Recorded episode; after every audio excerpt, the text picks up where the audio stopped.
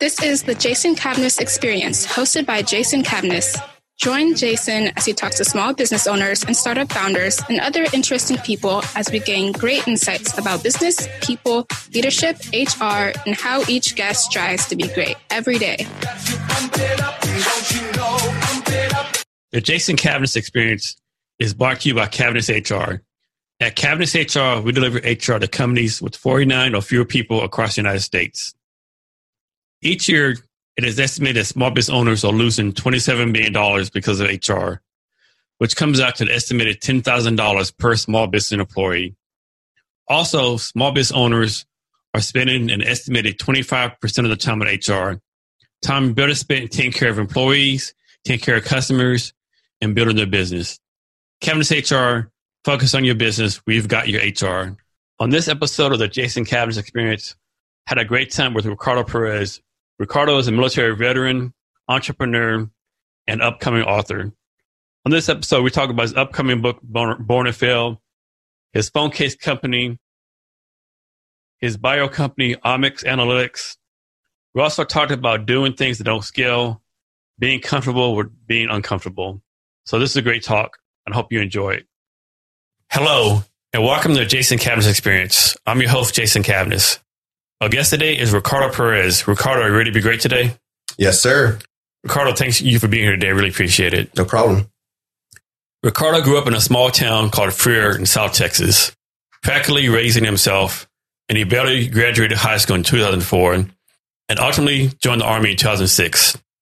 He served as an infantryman in a brand new unit on Fort Lewis, the 5th Brigade, 2nd Infantry Division, and was one of the first privates in the brigade.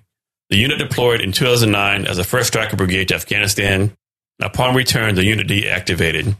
Ricardo voluntarily withdrew from a medical discharge ETS in October 2010. Using his GI Bill benefits, Ricardo graduated from Texas A&M University Kingsville in 2016 with degrees in chemical engineering and chemistry, and moved back here to Washington State not long after graduating. From there, things in his life took a twist, and now he is a recent graduate of the University of Washington's Master of Science in Entrepreneurship program offered by the Foster Business School.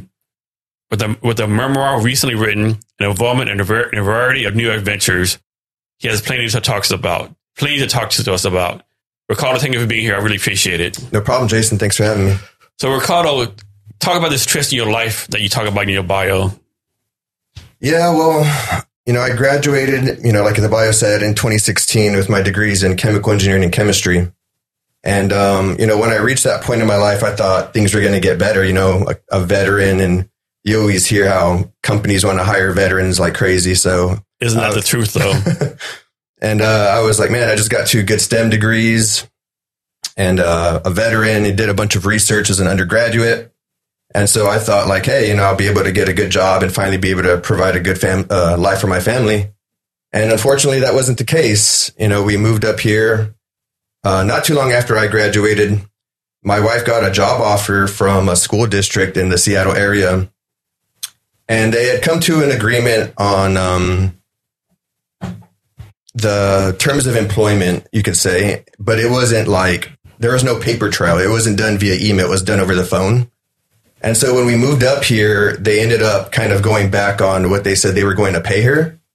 And it was like, man, we moved all the way up here and you said you were going to pay us this much. And now you're trying to pay us this much, which, which she was making in Texas. It's like, man, that's what I was making in Texas. And the cost of living is 10 times less over there. So, you know, unfortunately, not going to be able to keep this job making the same as what I was in Texas. So, um, yeah, you know, my wife has her degrees in um, political science and English, and I have mine in chemical engineering and chemistry. So we had four degrees in the house, and we were, you know, starting to apply for work. And I was thinking, you know, four degrees, um, recent grads, we should be able to get a job. Veteran.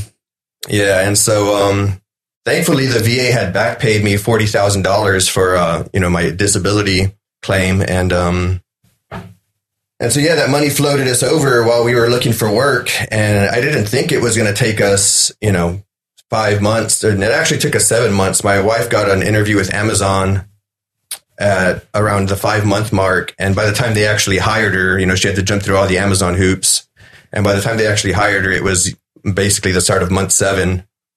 And uh, we were just about to run out of money on the verge of homelessness. I was already talking to military recruiters again, like, hey, you know, we're basically running out of options and there's no way I'm moving back to Texas. So, uh, yeah, I'm going to hop back into the military if I have to. So I'm I'm I'm born and raised in the great republic of Texas. but where is Freer, Texas? It is as far south as you can go, basically. It's like an hour from the border, about an hour from Laredo, and about, um, you know, about an 80, 90 minute ride to Corpus Christi. Okay, so, So, that's, that's it's basically south. right between smack dab Corpus Christi and Laredo, Okay, about an hour from the border. is, So, like, is it like right on the coast? No, not so much on the coast. It's inland a little bit. Okay, But uh, yeah, small town, um, 2,500. My graduating class was one of the biggest in years, and we graduated with like mid 60s, 60 something students, maybe like 68. okay. So you, we lived there like like like elementary, junior high, high school. Yeah. Um, I lived one year in Corpus Christi when I was younger, when my parents first divorced. I lived there with my grandparents. Um, you know, obviously my mom had just, you know, gone through a divorce with my dad and she went to go back live with her parents and brought my sister and I along. And, um, and yeah, we lived there for a year and it was, you know, an interesting experience as a young boy. You know, it was, um, maybe like a four bedroom, one bathroom house. And there was probably like 13 to 15 of us living there. And so it was crammed. There was always fights going on. I Like, can imagine. yeah, it was pretty crazy.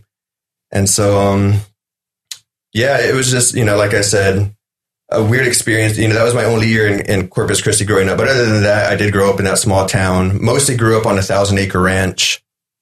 Um, you know, all throughout my elementary years, I lived with my dad on the ranch.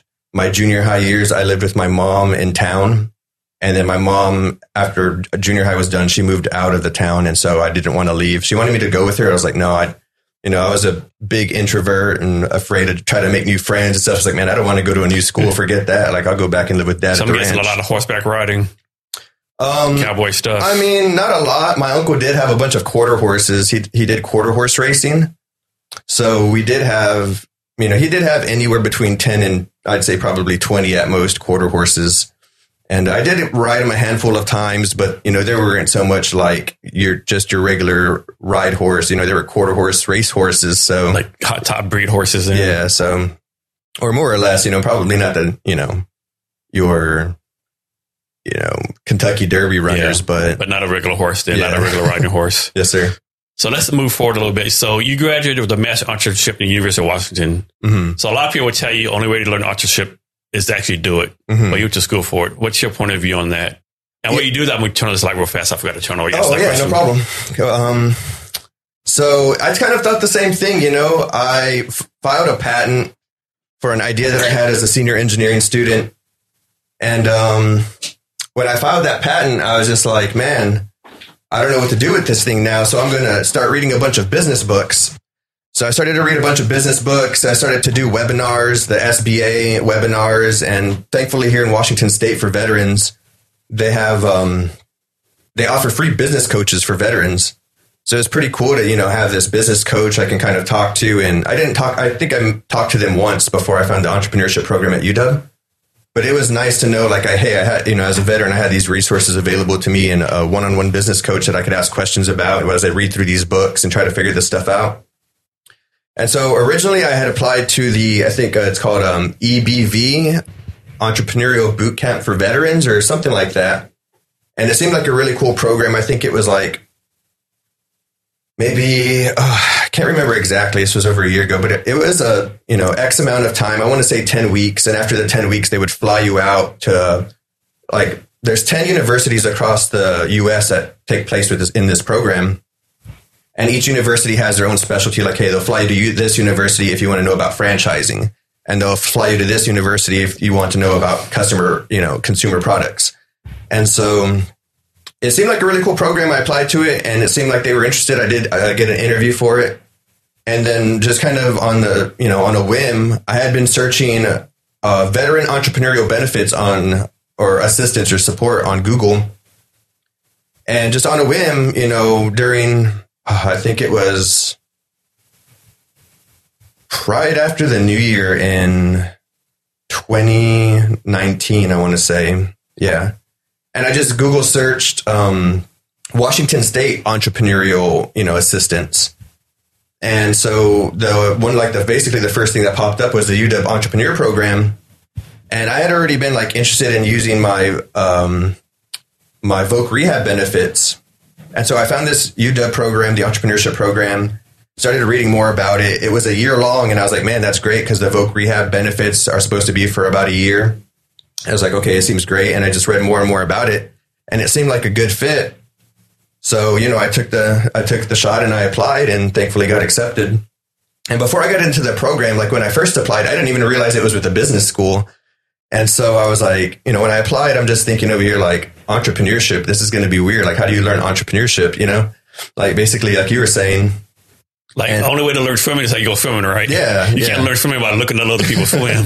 Yeah, so you know, I kind of had that same thought, and I was like, well, it's maybe going to be a, a degree in basket weaving, but I was like, I don't care. You know, I'm going to get my veterans benefits. I'm going to get paid to go to school, and it's UW. It's a great university. And then I learned it was from the business school, and I was like, oh wow, this is cool. You know, I didn't know it was going to be at the business school. And so, you know, when I started to look more into it and read the the coursework that you're going to get offered and stuff, you you know, we got coursework in accounting, finance, negotiations, marketing, uh, strategy, um, leadership, just a whole bunch of different, you know, classes and all kinds of different workshops and, and things like that. So it was a great opportunity for someone like me who had zero background in business, like maybe who someone who has a, a bachelor's undergraduate business degree or something. You know, maybe they would um, prefer to go to like an MBA program or something. But I think for someone who has no idea about business, and has only dabbled in entrepreneurship just a little bit, it's a really great opportunity because you're going to learn a wide variety of topics and subjects that are going to help your small business. And not only that, you're going to get taught by like some of the top people in the world at their fields. Because Foster is like one of the top business schools in the United States, right? Yeah, yeah, it's a great business school. And not only that, the network you're going to gain and the opportunities you're going to get by being able to compete in the business competitions and just doing to the different pitch competitions they do and the different workshops that they do. It was really, you know, by far probably one of the best things I've ever decided to do in my life because of the opportunities that it allowed me to kind of, you know, like I feel like I wouldn't be here today without it. So I'm very thankful for it. So I I want to come back to in a minute, but first I want to ask you this question. And so, like, when you left the military, and this is my theory, like, there's all these veteran programs out there, right? Mhm. And like, sometimes I think there's too many veteran programs out there. It's almost like information overload. And unfortunately, like, a, a lot of programs are good, have the benefit of the veteran, and, and you know, and you know what they want. But I think there's a lot of programs out there, like, you know, I won't say scams, but like, they're like kind of sketchy, right?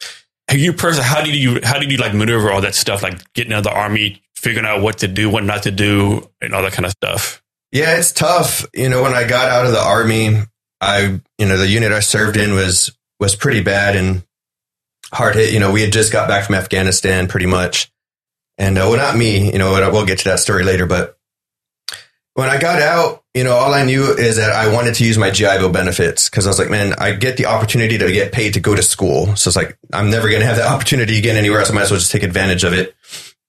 and I actually started um, going to school at Tacoma Community College while I was on um, terminal leave before I even ETS'd. And so I started, you know, school at uh, Tacoma Community College, and it was really hard. I did visit, you know, while I was before I hit terminal leave, since I was just on rear detachment. I tried to take a day or two to visit the local community colleges around uh, Fort Lewis and see like which ones were going to be the best experience for me. And I'm glad I chose Tacoma Community College because they're they really set me up for success. They're the best um, community college experience I've ever had. They have this thing called the MARC, the Math Advising and Resource Center, and that place is just a, a remarkable, um, like um, tutoring center, I guess you could say, for students to go who are having trouble with math. And you know, being a, a grunt after ten years of, or I'm sorry, after five years of military service and almost you know ten years of being out of high school, I kn- knew nothing. You know, I didn't know. All I knew was how to send nine line medevacs and my battle drills, and you know how to maneuver and do these other infantry things. And you know, when I got out, I had zero knowledge of anything academic, and so it was like I wasn't sure how I was going to feel about it. Um, because I've always been, you know, I've always enjoyed school, but I never really like thought it was going to be something I loved to do. And so, yeah, it was just, you know, a, a, it's hard, you know, because there are, like you said, a lot of places out there that are scammy and like, um, yeah, I, th- I think the biggest thing is to make sure it's not a for-profit type of place, and you want to make sure they're accredited. And um, I think those are probably like the two major things you can do to protect yourself is make sure that it's not for profit and that it's an accredited institution and not just like some kind of made up accreditation that you know they're partnered with this other shady organization to accredit them or something. You know you have to really do the research and see what the actual accreditations are that are kind of like nationally recognized. You bring up a good point. I think so many people not, not only but it's like people right out of high school I also make a mistake, but maybe instead of, like you said, instead of going like the University of Washington, a 40, 50,000, you know, member school mm-hmm. and a class of three, 400 people, maybe, you know, to save some money, to save you and your parents some money, go to a local community college, right? I like the people, I don't think enough people look at that, that option. Yeah, definitely. You know, and I did the community college thing and, you know, when I graduated in 2004 from high school and um, I didn't have any discipline at the time. You know, I barely graduated high school. And uh, so when I got, you know, in high school, I was able to pass my classes without having to study, you know, just pay attention in class and boom, take the test, take the, you know, quizzes or whatever and, and, you know, pass the classes. And in college, it's not like that because you don't spend that much time in class. So you really have to take it upon yourself to study and work hard. And at the time, you know, I didn't have that within myself. It wasn't until after I got out of the military that I'm like, man, you know, I, I did gain the discipline that I needed, but I also decided like, hey, I get paid to go to school. I'm going to treat it like a job. I'm gonna, you know, I'm gonna. Some people think school is just a big party, right? Yeah. So, you know, at that point when I got out, I was like, man, I got this great opportunity, and I don't want to slip it up because obviously you can get into academic probation and get your GI Bill, you know, paused or canceled or whatever. And so I was like, man, I don't want that to happen to me. I'm gonna just, you know, and I kind of regret it, you know, as a senior and um, at university, you know, getting ready to graduate as an engineer because when I got out, I was just going to school at TCC and I could kind of, I did work to make sure I was getting relatively good grades, you know, but I could have put in a lot more effort at the time. I just ETSed, just came back from a deployment pretty much. And I was just happy to have my freedom back. I was just playing video games and it was just like, you know, I, and then when I was a senior, I was regretting that because I was getting like B's and C's as a freshman and sophomore. And when you're a senior, you know, you really wish you could go back and get A's in those simple classes because when you're taking differential equations and thermodynamics too, and these real serious senior classes, you're like, man, I need those A's to float me now, you know?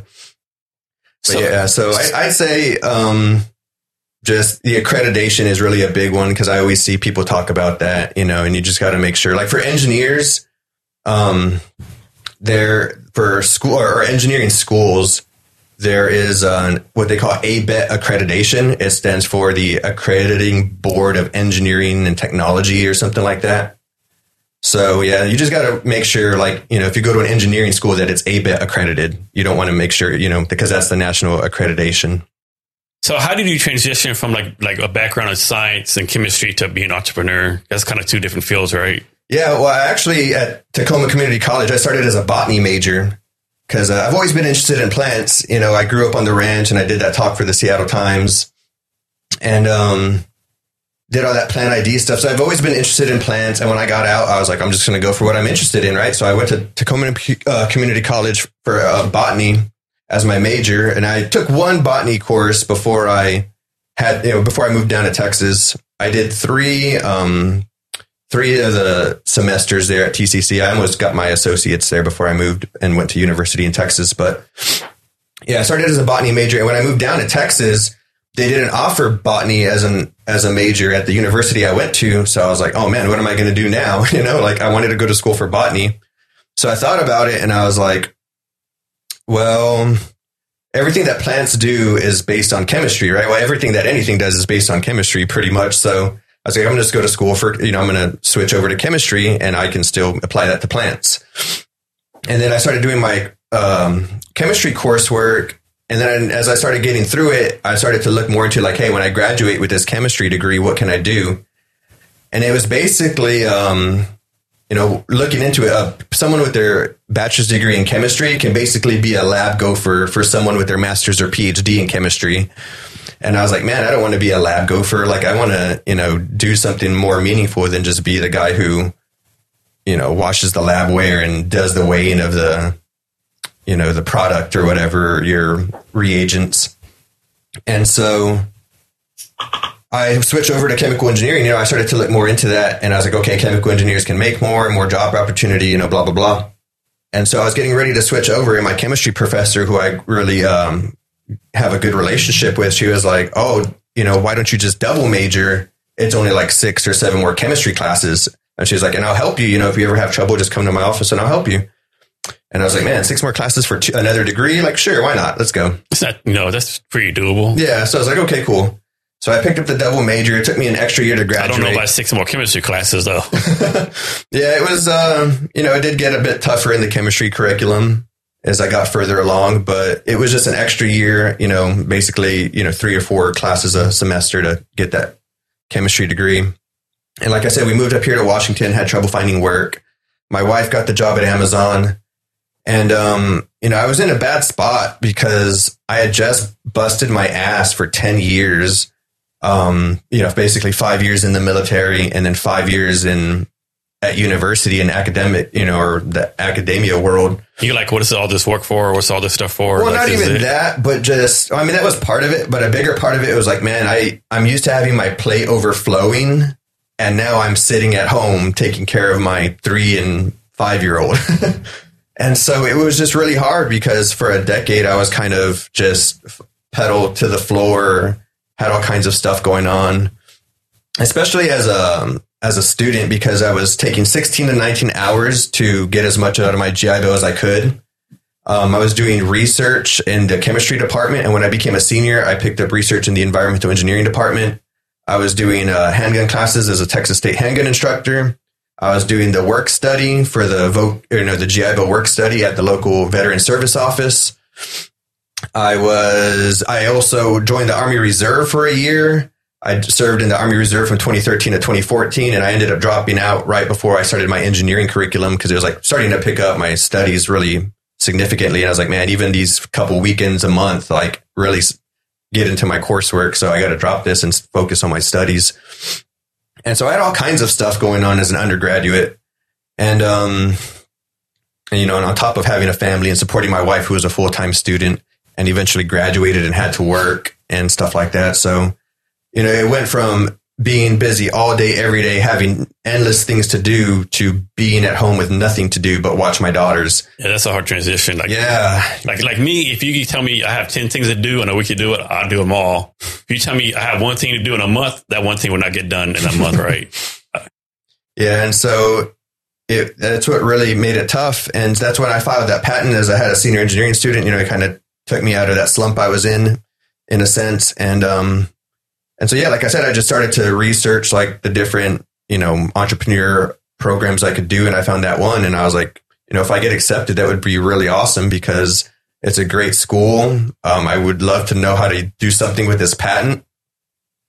And so, yeah, I just kind of fell into that entrepreneurship. I mean, I feel like I've always been entrepreneurial, you know, even when I was doing my undergrad stuff, you know, I'd go to, you know, even while I was doing my, my handgun instructing stuff, I'd go to Walmart, see stuff on super clearance. I'll be like, oh, I'll buy that and put it on eBay and make, you know, 50 or 100 bucks real quick. And so I've always looked at, you know, any opportunity that I could and whichever way to make money. And I think that's what really kind of being an entrepreneur is about. It's being able to create different streams of revenue for yourself in order to do what you want to do. You know, I guess that's a kind of like a broad, simple definition for entrepreneurship, I think, because there are, you know, many different aspects of it. You know, some people consider themselves entrepreneurs whenever they, you know, leave their nine to five job and create their own plumbing company or something. And that is entrepreneurship, no doubt about it. But, you know, there are people here in Seattle, you know, these major tech people think entrepreneurship is create this company, sell it four years later and make a hundred million dollars, you know? So there are different levels to the entrepreneurship. But in terms of just a broad definition, I think just creating streams of revenue for yourself in whatever way you can to get to wherever you want to get in life, you know, because not everybody wants to be the the venture capitalist here in Seattle making billions of dollars a year. You know, some people are just happy Have a small business, Yeah. lifestyle business, you want to call it. Yeah. and one of the quotes we had in the program, I can't, you know, I'm going to butcher this quote, but it's basically like, if you can't take your idea with a VC and scale it to a hundred million dollar business in five years. Just take your business, make three million dollars a year, and live happily ever after, or something like that. You know, I like, mean, both is a win, right? yeah, definitely. So let's go back to your high school years. Okay. Talk about how you first got interested in plants and a guy who mentored you. I, I don't know his real name, but his name, he went by Slick. Yeah, Slick, Mr. Eddie Earwood. Yeah, so uh, my high school years, it was really tough. You know, junior high was tough too. You know, I think everybody wishes they were invisible in junior high for the Yeah, most part. Like, one thing off the top, like everyone hates junior high, right? But no one's changed junior high. Like, why? Someone go change how junior high operates, right? Everyone hates it. Even the popular kids hate it. You know, introverts hate it. Everyone hates it, right? Teachers hate it. Parents hate it. But no one changes how junior high operates. I never understood that. Yeah. Well, I mean, there are some places that do it differently. Like I've, you know, met some places that I can't remember who I was talking to recently, but they were like, we don't have a junior high. Like elementaries from kinder to seventh grade and then high school is from eighth to senior or something like that. And I was like, oh, that's really weird. But yeah, so junior high, you know, I've lived a pretty traumatic life my whole childhood. You know, basically since my parents divorced when I was about, six years old, I've you know, for the most part, raised myself, other than obviously being able to provide food and shelter for myself as a young kid. And um, so in high school, I just moved with my dad. He was a really bad addict at that point. I mean, he had been a pretty bad addict for all the years prior to that, but at that point, he was really basically getting to his peak where he was about to fall off. And um, and so, yeah, I was, you know, I had free reign to do whatever I wanted to do in high school. Like I could go and come as I pleased. I, um, my freshman year, I should have brought my high school transcript with me. I just, um, got it for my book, uh, you know, to throw some more facts in my book. But, um, unfortunately they, they don't give you your, your attendance record. They only have your grades, right? Historical. They keep your grades, but not your attendance record. But from what I remember in the morning, my freshman, my morning classes my freshman year, because the way high school worked, whenever I went to high school, my freshman year, or all of high school, we had our morning classes. At lunchtime, it was off campus lunch. So we could leave campus, go wherever we want, do whatever we wanted to. And then, of course, we were supposed to come back for our afternoon classes. Supposed to come back. Yeah. and so, the honor system. and so our freshman year, you know, I maybe had like 15 absences at most, you know, in the morning classes. In the afternoon classes, I had like 30 to 40 absences because I would just leave with friends and not come back. And we would just go smoke weed, go play video games, just do whatever that we wanted to do. And, um, and so, yeah, I, you know, I failed a bunch of easy classes my freshman year. I think I failed like home ec and just like random classes because I wasn't showing up. And so my sophomore year, I just kept on planning on doing the same thing, right? Like, I, I don't care about school. I don't care about anything. But growing up on the ranch, I had always been interested in plants for whatever reason. Cause my, you know, my dad, he did take me hunting and that was one of the few things we did to bond together. But that was like the, the extent of our father son bonding time was shooting guns and hunting. And so he knew about like, hey, that's white-tailed deer. Hey, it's a cottontail rabbit and roadrunners and the javelina or collared peccaries and and all the you know the different wildlife in the area, the quail and stuff. But I always wanted to know about the plants. Like, yeah, that's a mesquite tree, and that's a you know the handful of plants people knew. But I wanted to know, like, hey, what kind of this is grass, but what kind of grass? And these are trees, but what kind of trees? And like basically, I was thirsting for this knowledge my whole life. and so, um, freshman year, skipped a bunch of school, didn't care about anything. Sophomore year comes around, and finally, I can take this ag class because they didn't let you take an ag class as a freshman. And so I took this ag class, and on every Friday, our teacher would go and grab a bus because he had his, I think, a class B CDL or something. He'd go grab the bus from the bus barn and load us up for the, you know, uh, for class. Like Friday's class was, hey, we're going to go run to the convenience store real quick and we're going to go look and identify plants. And so it was like the greatest thing in the world to me. Like I was not going to miss Fridays at school for sure. You know, I was going to be there. And so it didn't take him very long to notice, like, hey, I had an interest in it because I was always asking and following him around. Like, of course, you know, there's the students who don't care about the stuff who are just there drinking their sodas and eating their chips, kind of just staring at the sun, you know, doing their own thing. And I was just there following him like a hawk, like, hey, what's that? What's that? What, you know, tell me more, and like listening. And uh, yeah, it didn't take him long to realize, like, hey, I'm interested in this. And he told me about that plant identification competition. And so I was like, yeah, cool. You know, I'll give it a shot. And he was like, it's the hardest competition. You know, I don't know if you can handle it. You know, and that's one way he always kind of tried to motivate us, you know, by kind of being a, a smart ass in, in some sense. He's like, it's the hardest competition, you know, blah, blah, blah. And I was like, I don't care. You know, it's about plants and I want to learn about them. So let's go. And yeah, that's kind of how I fell into it. And he, you know, of course, to compete in the competition, I had to start passing my classes. So I was like, okay, you know, I'll show up and pass my classes now. So he, he essentially saved me from being like a high school dropout because on the trajectory I was headed, you know, I didn't care about anything and my dad didn't have the focus or care in his own life to worry about anything. So yeah, that teacher, Mr. Eddie Earwood, I definitely owe him my life too. Cause I, you know, he really started off, um, early on kind of showing me what I was capable of. Cause at that point I had never had a mentor. Like he was my first real mentor. And, um, you know, I never had any kind of guidance or mentorship. And so to have him there being a, a mentor at a really critical time in my life, you know, I think high school, those, you know, later childhood developmental years where you're going through a lot. Um, I mean, obviously there's like so many kids that commit suicide these days and the, the, the female suicide rate for young, you know, for young ladies is like exponentially growing and compounding. So, you know, it's really tough years as well. You know, obviously junior high, everybody, you know, for me, the hardest part was and I think this goes for a lot of people, you know, everybody cares about what people think about them. And so, you know, as a young kid, you know, you're always worried about that. And that was like my biggest fear for in high school. Like I played sports and I only played one sport a year because it was hard enough for me to do one sport a year because it's just like being able to make practice was hard because like I didn't have any support, right? My dad was not going to take me to and from practice on a regular basis. So doing anything was hard. And uh, basketball was kind of like my sport that I was really good at outside of the school system, right? That's street ball. Mm-hmm. I was a good street baller, but when it came to like organized basketball, I had never played organized basketball until high school, right? I didn't play in junior high.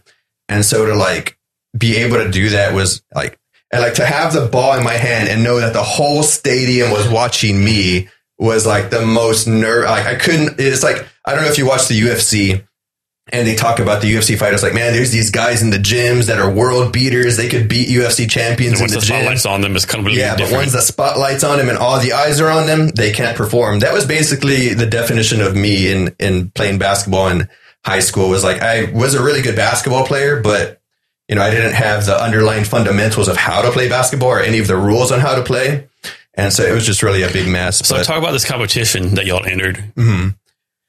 Yeah, you know, it was just a plant ID competition. Um, you have to be able to identify hundreds of Texas range plants, um, you know, all the different trees and shrubs and grasses and weeds. And, and you had to take a like a long ass bus ride to somewhere, right? Yeah, yeah. I mean, the competitions were all over the state, you know, and finally for the state competition, it was in Lubbock, which is about a seven or eight hour bus ride from the far south, you know. And so, um, yeah, the competitions, you know, we just went around and we were doing really well because the two other guys that, you know, my first year on it, those two other guys were seniors and had been doing it their whole life. One of them was Slick son, you know, Mr. Earwood's son. So I'm sure he'd, you know, been taught all this plant stuff his whole life growing up because his dad knew it, you know. And then uh, his one of his best friends who were always together, and, and Mr. Earwood always, you know, teach them stuff. And, I mean, they were together since like 4-H, you know, since the youth kind of agriculture stuff. So, so yeah, we just did those competitions and um, drove to Lubbock for that state competition. And man, I was really nervous. You know, there was a lot riding on it because it's a long trip. Going Lots a, lot to think about. Yeah, and it's a, a we it's a competition where you're supposed to have a four man team, and they drop the lowest score. So they take the three highest scores of the four man team, and um and so yeah, we only had three people on the team, so there was no scores that were going to be dropped. And it was like, man, I got to really do well, you know, because I got to you know can't let these people down. And so I was really nervous. And um and I was like super nervous. I'll never forget how nervous I was. You know, it was my first kind of big show I've ever done. You know, a state competition for anything. You know, and uh, when I flipped that first plan over, I knew everything about it, man. And I was like, I got this, you know. And I just, like I'm golden. This Yeah. is this is cake. yeah.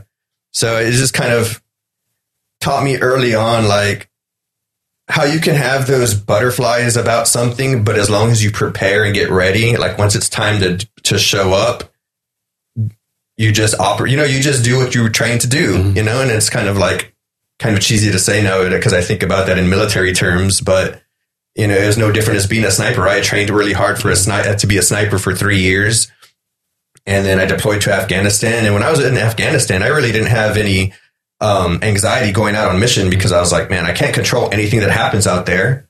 I got to trust in my training, go out and do my job, and hopefully come back.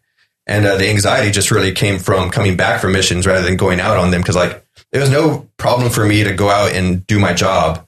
But when it time to came, come back to the fob or to the, the cop, it was like, man, now I got to come and deal with this leadership who doesn't care about their soldiers, you know, and it was just like, man, just a headache. They're trying to make my life hell. So it was just kind of a weird place to be, right? In a war zone, but Yeah. getting more anxiety going back to where it's supposed to be safe than it is going out to actual patrol and stuff. Yeah. And Slick State involves your life 'cause I think didn't he like go to your college graduations also? yeah, yeah. You know, I still talk to him um, periodically.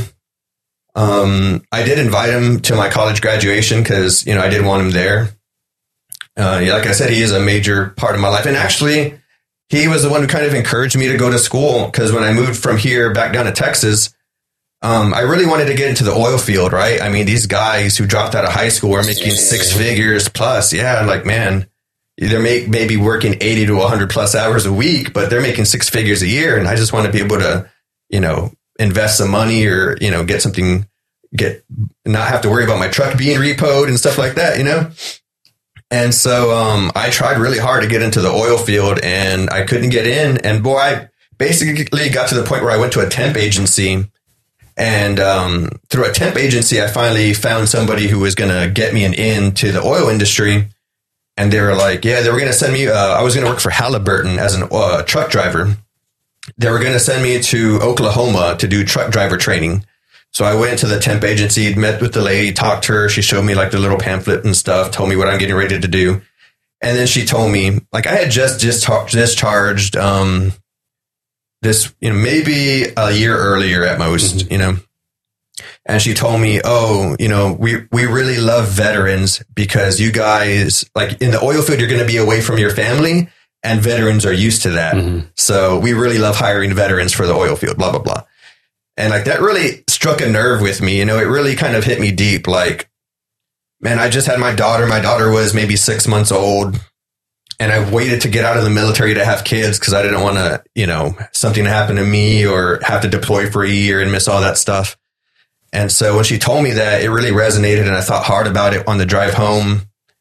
And when I got home, um, I don't know if I called Slick that day or maybe you know later that week or something, but I talked to him and I was telling him what I was thinking about, and he told me he's like, you know, he's like, son, you should just go to school because the oil field will always be there. He's like, the oil field will always be there, but maybe your opportunity to go to school won't be. He's like, so just go to school.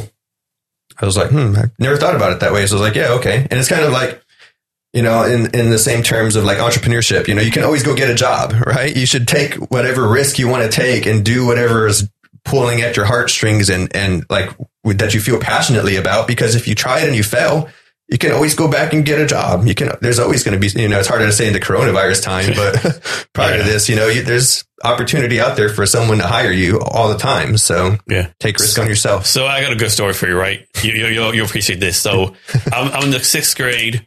I'm in a, a Page Junior High School in South, South San Antonio. Me and my friend Patrick Norman, we skipped school for 12 straight days, Wow. doing things we're not supposed to do, right? And finally, we were like, man, we got to go back to school, right? So we went back to school, and of course, they're for us. Our punishment was three days suspension. So on top of trial day skipping, they give us three extra days off, right? and I'll never forget that, right? I mean, I lost track of Patrick of course. Like one of my good friends, like t- 12 days, just like going like just movies, amusement parks, sneaking everything where. And I, I remember that story, t- look, to your story, like 12 straight days, and punishment was three days off. Like, we don't want to deal with you and Patrick. Like, just stay away for three more days, right? uh, that, was craziness. Yeah, and for me, you know, from all that school that I missed my freshman year, when I became a senior to graduate high school, they were like, "You have to do detention. You have to do detention to make up for all the school you missed as a freshman." And I'm like, "Man, like that sucks," you know, because detention just encompassed you showing up to the cafeteria and sitting there with the um, probation officer. Uh, I think it was he was the probation officer anyway. But yeah, you just sat there twiddling your thumbs, and of course they wanted you to work on your homework if you had homework or whatever. But you know, it was just really weird. I had to spend a couple of weeks, I think, in detention, or not like you know maybe two or three hours a day for uh, you know two weeks or something. Yeah. or for whenever days they held detention. But yeah, so I had, and it was just really weird to me. I'm like, wait a minute, like this is a really weird punishment, making me just sit here do nothing for essentially doing nothing, you know? So yeah, I, I can resonate we, with you on we, that. we got our part, you know, we're expecting back then, you know, they still like what's called paddle, they still paddle students. We're expecting like we're gonna get one one strike each day. We skipped or something like twelve strikes, whatever. Try paddle. He's like, no, three days. You know, see you on next week. We're like, what? Okay. so talk about. Uh, I think you were invited by the Seattle Times to speak at something called the um, Ignite Education Lab. Yeah, um, you know, I gotta give a huge thanks to them too, because they're really the ones who pulled me out of that deep depression I was in. Um, when we moved up here in 2016, like I talked about earlier, we had trouble finding work. Went seven months without it before my wife got that job at Amazon. And man, I gained like 40 pounds during those seven months because I was just, and I was drinking like crazy. It was bad. Like, it's probably the most depressed I had ever been since my service in the military. And, you know, I was drinking a lot and just so depressed because like applying for jobs is so soul sucking, you know, like it's this long, painful process. You know, you're just going to spend at least 30 minutes to an hour minimum on an application. If, if you really want the job, you know, you're going to spend 30 minutes to an hour minimum getting your resume, your cover letter, all this stuff, making sure you're hitting the keywords that they want and the job listing. And so it was a soul sucking process. We would wake up, eat breakfast, get done with breakfast, apply for jobs, make lunch, eat lunch, apply for jobs, make dinner, eat dinner, apply for jobs, or maybe play a little bit of video games to unwind at the end of the day. And, um, yeah, just like the days were just starting to blend into each other because it was wake up, apply, you know, eat, apply, eat, apply, eat, apply, eat, sleep, eat, apply, eat, apply, eat, you know, and it was tough. And uh, in the December 2017, when we were going through all that, I saw that the Seattle Times put a post.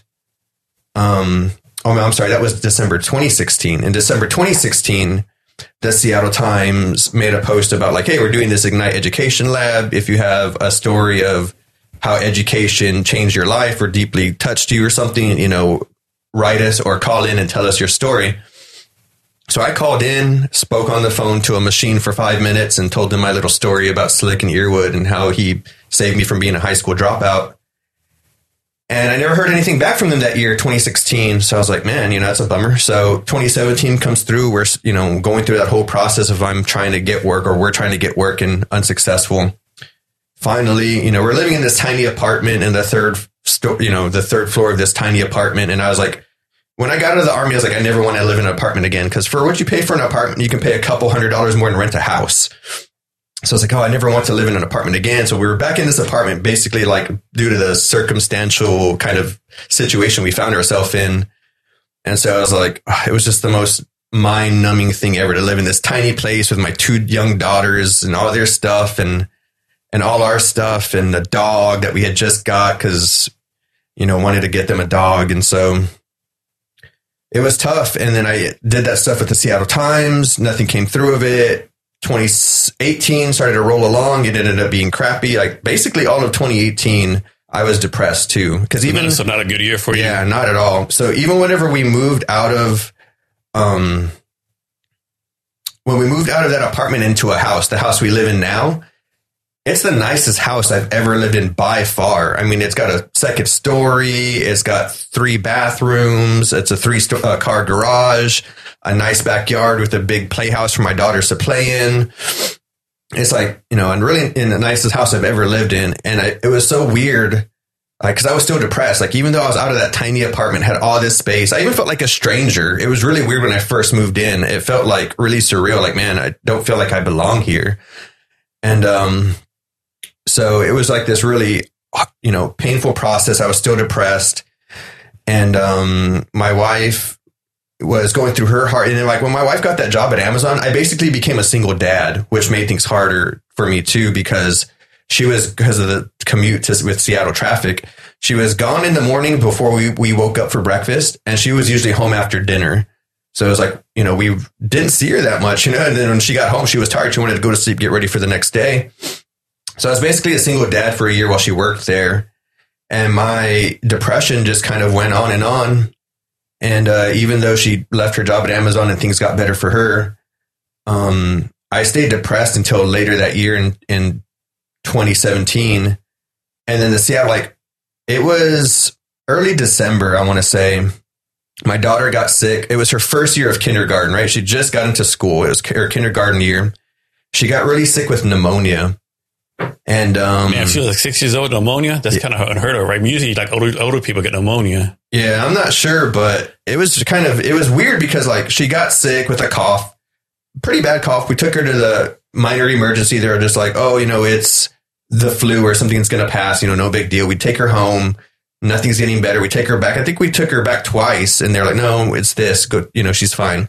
And then finally, like she's like, I felt like she was dying, like the way she was coughing, like coughing her little life out. Basically, I felt so bad, and that that was the straw that broke my back, right? Because I was so depressed from everything else. And then to see my young daughter in kindergarten, you know, this young five year old, my five year old daughter, like so sick. And I think she even asked one time, like, am I going to die? Like she was like so sick. We're like, okay, like this is not right. We're going to take her in. Like, so finally the third time they check her oxygen, her oxygen's low. They're like, okay, we're going to x-ray her chest. She had, you know, a bunch of the pneumonia, the, the liquid in her chest. And they were like, man, you know, like you brought her just in time. They're like, we don't think she needs to be hospitalized. So we're going to send you home with a bunch of antibiotic. And, you know, if things don't get better, she's going to have to go to the hospital. So we basically caught it like right at that moment to where like, man, if, if you would have waited another day, she'd probably be in the hospital. And so I was broken. Like, man, that, that really, really broke me. And, um, I was just sitting in my garage thinking about life in general, you know, just one evening, just thinking about everything. And, um, I just decided, you know, for her sake, I was going to start faking it. You know, like, cause I, you know, my wife had even been telling me, like, you need to change your attitude. You're always mad. You're always pissed off. You're always depressed, you know, blah, blah, blah. And I knew it, you know, I was like, yeah, you know, but life sucks, you know, whatever, whatever. And so, um, and so whenever I was sitting down in the garage thinking about everything, and I was like, you know what? I just need to fake it till I make it, or just fake it for now until she, at least till she gets better, right?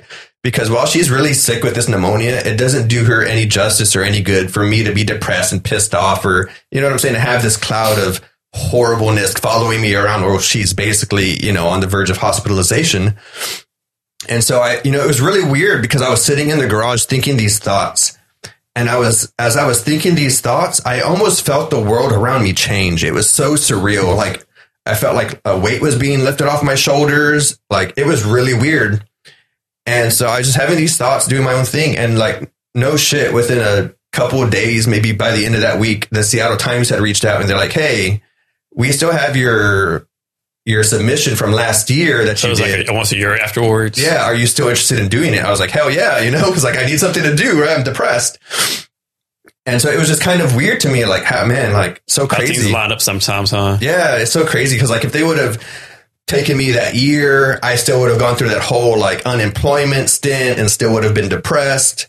So it was just really weird to me how it played out, right? Like they passed on me that first year, but were interested enough in my story to invite me the second year. And so, um, so yeah, I was like, yeah, great. I'd love to do it. And so from then on, I had uh, about five weeks to get ready to give my talk. And so And yeah, was that your first time like public speaking? Or you done public speaking before? Oh no, heck, no way. First time doing it? yeah. And, um, So how do you handle that? You know, doing your first public speaking? Like, you, did you just study a lot of YouTube videos and learn how to do it yourself, or Um, well, I mean, I had done it in um, in university, right? I took speech classes and I'd done presentations of chemistry stuff. So I but had, nothing like this though? yeah, no, I had done public speaking in a sense, and of course, my handgun classes, right? I'd have strangers come and take my handgun class all the time. But for me, public speaking, I don't have a problem pub- public speaking. For me, when it becomes times to come, um, when it comes time to speak in public, it's hard for me to do when it's just when I'm trying to talk about something I don't know about, right? Because then, like, the crowd is going to know, like, they're going to get that kind of vibe from a speaker if they're trying to talk about something they don't know about, right? So, so yeah, it was a little bit nerve wracking for me to think like, hey, I'm going to be standing in front of hundreds of people, right? This was definitely going to be by far the biggest crowd I've ever stood in front of to tell a story. But I just knew that if I, you know, prepared um, the best that I could, that I would, you know, go up there and perform. So, you know, over those five weeks, I was always just, you know, with uh, some, you know, the mic. yeah, and just memorizing my story, memorizing my story, working on the slides that were going to be shown with it coming. They gave us uh, three, two or three coaching sessions with like a professional Oh, that's good. speaking coach and stuff like that. So yeah, the Seattle Times did host us a few times before the event for coaching sessions and stuff like that. So yeah, it was a good opportunity. And, um, but yeah, public speaking is hard whenever you're just kind of trying to wing it, you know? Yeah, some people can do it like wing it. I could, I could never do. it. I gotta Yeah, it's practice, hard to practice, wing practice, it, but like, yeah, if you got something prepared, it's not so bad to get up and talk about. And it's like kind of the same thing in the military. You know, it was really the military that brought me out of my bubble because you can't be in a bubble in the military. No. Uh, You're going to have to learn how to voice your thoughts and tell people like, Hey man, that's not right, you know, and, and do certain things. So the military is what really, like I said, showed me to myself because it wasn't until I made the sniper team. Um, cause I, growing up on that ranch my whole life, I wanted to be a sniper. Those were my th- three things I wanted to do growing up: be a sniper, be a fighter pilot, and be an astronaut. Those are the three things I wanted in the whole world. And so to make that childhood dream come true after a 65 hour uh, rigorous tryout for the sniper team, I was like, man, I can make anything happen. You know, if I can make my childhood dream, one of them come true, I was like, man, I can make any of them happen at, at this point. And so, yeah, the military really showed me to myself and really opened me up to not be such an introvert and keep my mouth shut all the time. So, have you have you have you finished writing the book Born to Fail? Or you still writing it?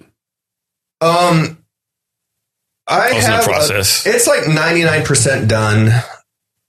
There are a few things because I, I did you know I wrote the book I finished the book Is, is essentially the where I book about, about finished your life, pretty much? yeah you know I because I didn't know what I was doing when I first started writing it I just kind of did it to um well is it is it okay if I back up a little bit Yeah, yeah, um yeah. so I did that Seattle Times talk. When I got done with it, I was like, man, what am I going to do now? You know, like I pulled myself out of this deep depression with the help of that. But now I don't have that anymore. And if I don't do something, I'm going to go back into that hole. So I was like, man, I need to just do something to keep my mind and my hands busy. So I started to do uh, mechanic work. I started to just work on my vehicles at home, change all, you know, do whatever with those. Started to do, um, sewing. I started to pick up sew work. I bought a forty dollars sewing machine off OfferUp and started to do alterations because my wife is four foot eleven and basically anything she buys needs alteration. And so I started to do alterations for her, just tr- trying to do anything to keep myself busy the way I had always been prior to this kind of hiatus of applying and becoming a stay at home dad.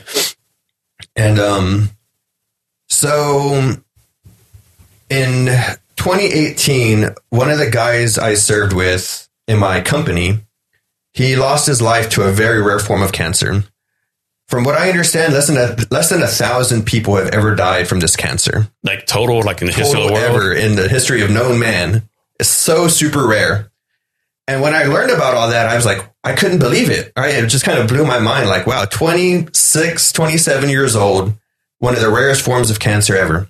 So I went through back in my mind my first experience overseas with bottled water, and it took me away. And I'll never forget it because we got to KAF, right? Kandahar Airfield, southern Afghanistan. And all I see are, well, first off, all I smell is that poo pond, right? But then after that, you know, you start to drive around and get upwind of it. So it, you know, things change. But one thing that doesn't change is there are nothing but pallets of water out in the sun. And I just couldn't believe it. I was like, wow, we spend trillions of dollars on this war, but we can't even shade our water for our troops to drink. And so it was really hard to enjoy water there because it all tasted like leaching plastic chemical. It was horrible. So I would spend time at a pallet. I'd grab something from the tap pallet, take a sip, taste the chemical, dump it, dump it, dump it until I could find a potable, like, hey, I can taste it, but it's not as concentrated as the crap I just went through. And, um, and so, yeah, and then of course the malaria pills, right, right, that they say now they know it cause brain damage or something or whatever, whatever. And so I'm just like thinking about all these things. And this is, this is after I've already got my degrees in chemical engineering and chemistry. So now I understand more about like, um, chemicals leaching and chemistry in general, right? And I understand profoundly more about chemistry than I did back as a dumb grunt. And so when he, when he got this rare form of cancer, I'm like, man, I'm going to write something about that water. And so, um, because that water, those, the, the chemicals that leach from plastics mimic hormones. So literally we're feeding troops a cocktail of hormones overseas, right? That this is their only source of water. And so, um, so yeah, I wrote this little op-ed, right? Try to get it published in the Seattle Times or whatever. And, um, things happened with that. And I ended up writing to a woman who was writing for the military times. She was writing water quality articles about the bases in the States and how they were giving people cancer from the air, uh, the firefighting foam that they use on aircraft. The, the PFAS, I think it's called. Um, and so, um, so I reached out to her and I was like, Hey, look, I see you're writing these water quality articles for bases in the States. I just wrote this article for what I experienced overseas. If you could put me in touch with somebody who could help me get this like in front of somebody who cares about water quality overseas, that would be great. And she, this was over the weekend. So she's emailing me back through her iPhone, you know, in the email you can see sent through iPhone. And she's like, Oh, this is great. Can we run it in the military times? I was like, Yeah, I'd be honored for y'all to run it in the military times, but I want to submit it to the Seattle Times first because I want a, a um, civilian audience to read it, right? Because of course, the military—we'd know all about our own problems. So I was like, you know, I'd love for the civilian audience to be able to read it. Can I try to run it in? Because the Seattle Times doesn't want an op-ed out everywhere before they run it. They kind of want to be that 1st Mhm. people to release it. So I was like, hey, you know, they don't want it anywhere else. Give me, you know, a week. Let me see what they say. And if not, we can run it in the military times. So when the Seattle Times rejected it and I reached back out to her, she started to ignore me. And I mean, I didn't kind of like rigorously pursue her. Like I sent her an email saying like, Hey, I'm ready to run this in military times if you're ready. She never responded. And I don't think I ever like tried to follow up. But what I think happened personally, I don't know if this is true and it's probably, you know, me, my conspiracy theorist side of me, but I think because in my op-ed that I wrote, I wrote like, Hey, I saw a bunch of atrocities in my military service. Mhm. And this is the first one I'm going to write about because it doesn't affect just the guys that I served with. It affects NATO troops because there's troops from all over the world Yeah. who drink that water on that base. And so I was like, yeah, you know, I've seen all kinds of atrocities. This is the first one I want to point out because it doesn't just affect the guys I serve with, it affects everybody. And so I think whenever, you know, she was happy to read it the weekend. And I think when she went to work that week, she showed it to her higher ups or whoever she had to show it to. And they were like, oh, he's a part of this unit. Kill it. Don't talk to him anymore. We don't want him to have a platform because they killed my unit, right? We got Yeah. back from Afghanistan. That same month the unit got back from Afghanistan, they deactivated the unit. Yeah, five two. Yeah, so I think you know I really think that they were like, "Hey, this guy's from Five Two. The army killed that unit, you know, eight years ago. Keep it dead." And so it really motivated me to write the book. And so, because at that point I had already been writing. Um, I started writing ten years ago in Afghanistan. You know, I was seeing. I didn't know I was deploying until the day I left. I didn't get my MRI results for my messed up shoulder until the day before we deployed. And so it was a big mess even before all that. And so, um, yeah, I started to write down a bunch while I was overseas, and I even took a voice recorder with me so I could record conversations with. That's how bad it was. Yeah, because I, everybody, NCOs, officers, chaplains, everybody was lying through their teeth, and I wanted to be able to protect myself. So I had voice recorder recording for what I thought were going to be most. You know, it wasn't always on me on. But when I knew I was probably going to have an important conversation with somebody, I turned that thing on because I was tired of one NCO saying this and one officer saying that. And, you know, it's like, it was the most toxic culture I think probably the military has ever experienced or one of definitely. I know the Fort Hood stuff right now is really bad, but, um, but yeah, it was, it was pretty Yeah, toxic. no five two was pretty bad. Yeah, it was pretty bad. And actually, I didn't know until I was doing research for my book that in 2010, Fort Lewis was considered the worst military base of all military installations in the world. And I think a big part of it had to do with 5-2 because it's like the morale of that place was dead. Yeah, it was a higher ups. I know like the battalion commanders or after brigade commanders, like higher ups are going after each other, back next backstabbing each other. It's like it was bad. Yeah. I remember those articles in the Army Times a couple years after that that's try to explain, you know, all that all that kind of stuff going on. hmm Yeah. And, and so, you know, I started the story 10 years ago in Afghanistan and I always wanted to write about the unit. And, um, and it wasn't until the military, or I'm sorry, until the Seattle Times invited me to tell my high school story. And I was like, man, that's just one high school story. I've got tons of crazy things that happened to me in grade school. And I kind of thought about it in two ways. I was like, one, if I just write about 5-2 and my experiences, it's going to seem just like a biased book about like, hey, here's this disgruntled soldier, had this experience in this unit, and they kind of, you know, he got kind of the short end of the stick. So this book, it's biased because he had a bad experience. And so I thought, okay, to avoid that, I want to write about my whole story. I'm going to talk about my earliest childhood memories that I can remember of all the stuff that I experienced growing up and how I ended up in that military unit as one of the first privates. So I saw everything, right? When I got there, we had no buildings, we had no vehicles, we had no weapons. We had maybe 50 people in, or maybe, maybe 50 to 100 people in the uh, brigade, right? It was the entire brigade was on main post. And of course, as we got more people, they shoved us over to North Fort Lewis. And of course, we started to get buildings and weapons and vehicles and stuff. But I was literally one of the first people in that unit and one of the first people out of that unit. So I was like, man, you know, I have this real unique perspective to talk about, you know. Because 5 was the only unit you knew in the military then. Yep. Unfortunately. but, uh, but yeah, so, you know, I, I really thought like, hey, if I tell my whole story and people see this, like, hey, how he grew up and how he raised himself and, um, yeah, and how he ended up in this unit, that it'll bring more validity to the things I say rather than like I said, oh, this is my experience in this unit, blah, blah, blah. It sucked, whatever. And so, yeah, so that was my two ways to think about it. it was like, yeah, I have a bunch of crazy things that I can talk about that happened in my early childhood.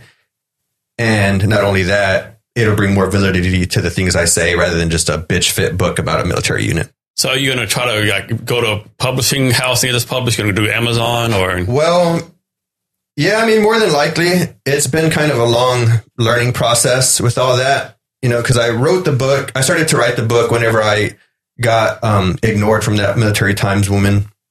And uh, I just started writing. You know, I just kind of wanted to vent, and it was really weird when I started writing. I could feel like my soul being sucked away from my body as I tried to remember like my earliest traumatic childhood memories. It was really kind of surreal. And um, and so yeah, I just started writing, and you know, a year plus later, actually, I, I stopped. I stopped writing, and I kind of got that self doubt, like who's going to want to read a book about me? And so I stopped, and that's when I filed my patent. And then my patent attorney, you know, I did a bunch of research on my patent attorney. And when I went through all that process, he sent me his book, right? Because he's written a book as well. And at the end of the book, he talks about like, hey, whenever I was writing this book, I'm a lawyer, right? I'm a, I mean, he's a pretty big time patent lawyer.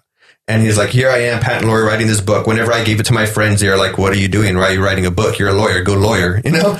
and he's like, he just thought it was so weird because he was like, like, yeah, so what? I'm a lawyer, but I can do other things too, you know? And like, not only that, they're like, oh, you're a lawyer. Like, who's going to want to read a story about a lawyer? You know, no big deal. But he just talks about how, like, you have to tell your story no matter how unspecial you think your story is, because you never know what's going to come from it. And an example he gives in his book is like, so this uh, lawyer, right, or this law student wrote a book about his first year of law school and his experiences in his first year of law school not knowing what was going to come from it, right? Just like, hey, I'm just going to write a book about my experiences in this first year of law school. And so, um, now apparently, right, this is what he said in the book is like now that book that this guy wrote kind of willy nilly about his first year of law school is almost like mandatory reading at law schools across the country now for first year law students. Like, hey, this is what you can expect in law school. So it's like, wow, that's kind of crazy, right? So like, you just never know what's going to happen. Or who you're going to aspire by your book either. Yeah. Mm-hmm.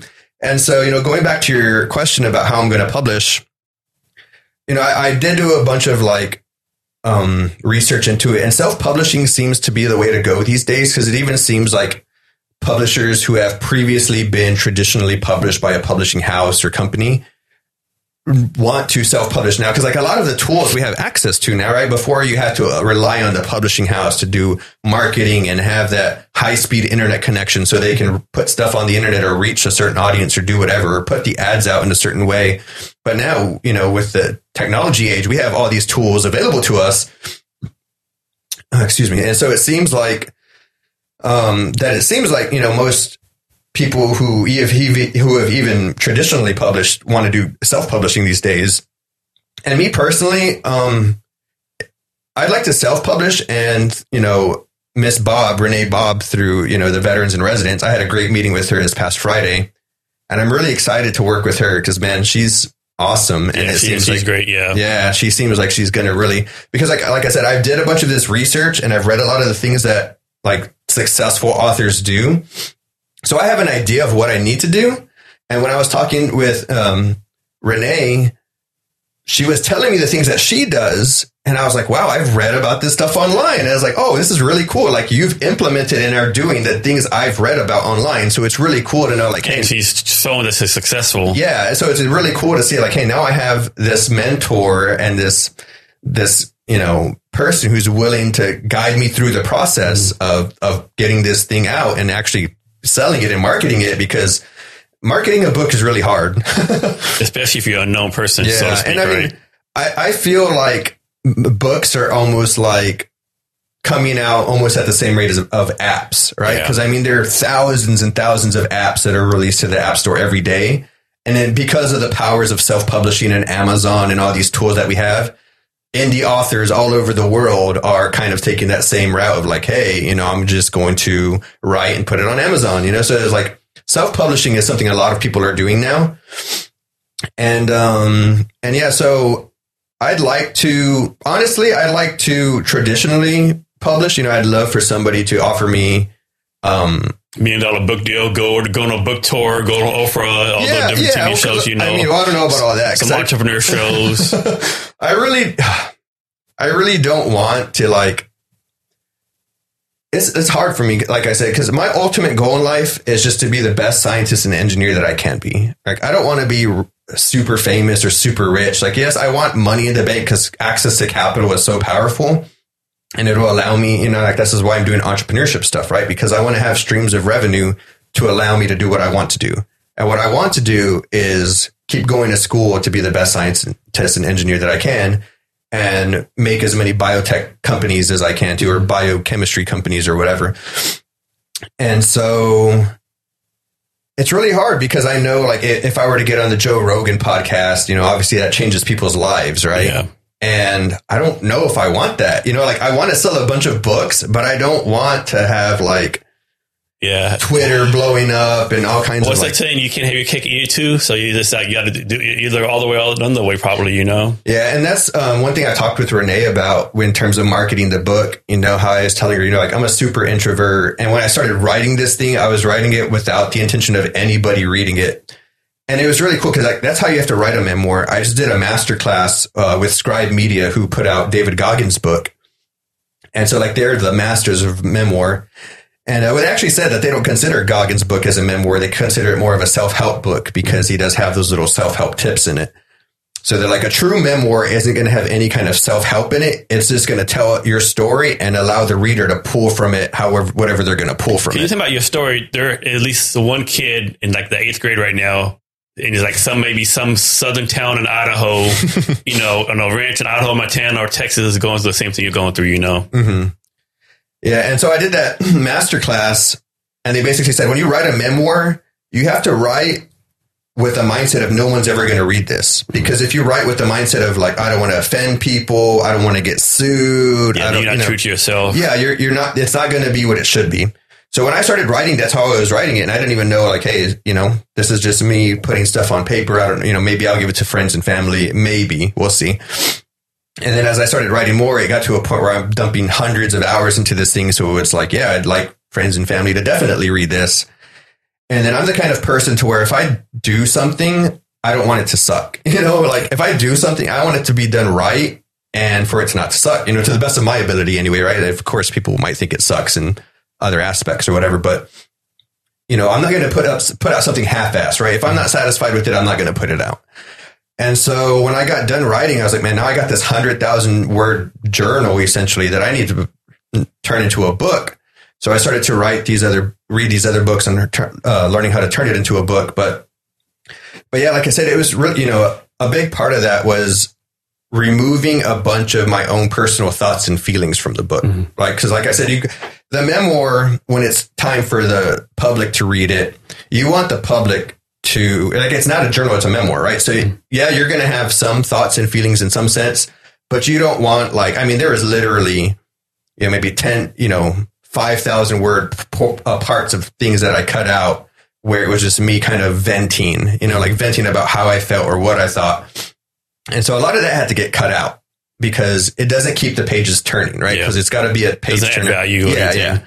And so I learned a lot about that. And so, you know, I, I'm really doing this not for me. You know, none of the stuff that I do is for me, as kind of crazy as, you know, that may sound. Um, and a lot of people might not believe that. But like I said, I'm like where I'm at in my life now, growing up the way I grew up, I never thought I would be here. You know, like I never thought I could get in front of a crowd and talk to people. I never thought I'd be a sniper. I never thought I'd have degrees in chemical engineering. You know what I'm saying? Like I never thought I'd be able to do like and one of my dreams changed when I was in junior high. I wanted to be a genetic engineer. And like that eventually died too. I was like, I'll never be able to be a genetic engineer. Like, how the hell do you become a genetic engineer, right? And so, um, you know, I, I, when I became, you know, when I started the chemical engineering coursework, I was like, man, I don't know if I can do this, but I'm going to take that same mentality of that I had in the military, where if I work hard and bust my ass, I'm probably going to be successful, mm-hmm. right? So I'm just going to, I'm going to take the coursework, I'm going to study hard, I'm going to work hard, and hopefully it works out, you know? And, you know, it took a lot of tears and beating my head against the books and walls and, it really does change your brain. Like you can feel your brain growing and changing. It's really yeah, weird. You don't realize, like, you know, the more information you get, you know, your brain is an empty vessel. The more you put in there, the more you can take on, right? It's like a sponge. Yeah, You can and keep I mean, on learning and learning and learning. There's no, you know, limit to what you can learn. Yeah, definitely. And you start to look at the world in a different way. And so, you know, you go through all that coursework and you start to change your mindset. And like, you know, in essence, yeah, I'm not a genetic engineer, but chemical engineering, you know, is pretty close to it. You know, I took a class in biochemical engineering. So it, that's one step removed from a genetic engineer. In, in essence, right? I mean, I know biochemical engineers really scale things and genetic engineers do things on more of a DNA level, but but yeah, and so um, I accomplished these things I never thought I'd be able to. And so um, for me, like, it's not even about money. It's not about fame. It's not about um, anything but, like I said, accomplishing my goal of being the best scientist and engineer that I can be. And when I met my startup uh, co-founder for my biotech startup that I'm involved with, I he, it was like another life changing moment for me because it was really um, weird. But I don't know. Is there anything else you want to talk about? Uh, Yeah. Because I, I guess we can get into the biotech stuff. Yeah, let's go ahead and go to that. Well, first, let's go to your, your, the phone case. How, Okay. how do you say the phone case uh, company? Fennec. Talk about that and uh, and the Kickstarter you're going to do with that. Okay. Yeah, so the Fennec case, um, you know, I had the idea as a senior engineering student in Texas, you know, especially there in Kingsville, Texas. It's so hot. You know, we're right there close to the water, so the humidity is always super high. And and so it's always ridiculously hot. And so my phone is always getting hot. I'd always have to take the case off it to help it cool down, or I'd put it in front of the vents in the AC of the car, or Put it in the freezer. yeah, or put it in the freezer, and that was never really a good idea because I mean, I'd say one out of every five times, you know, my intention was like it was always like I'm going to put it in the freezer for 30 seconds or less because that's all it needs, right? It doesn't need to be in there for much longer. It's going to remove the heat pretty fast in the freezer. But of course, student, kids, life, you know, Where's my phone? seconds, yeah, Oh, 30 crap, it's in the seconds freezer. by, 10 minutes later, I'm like, where's my phone? Where's my phone?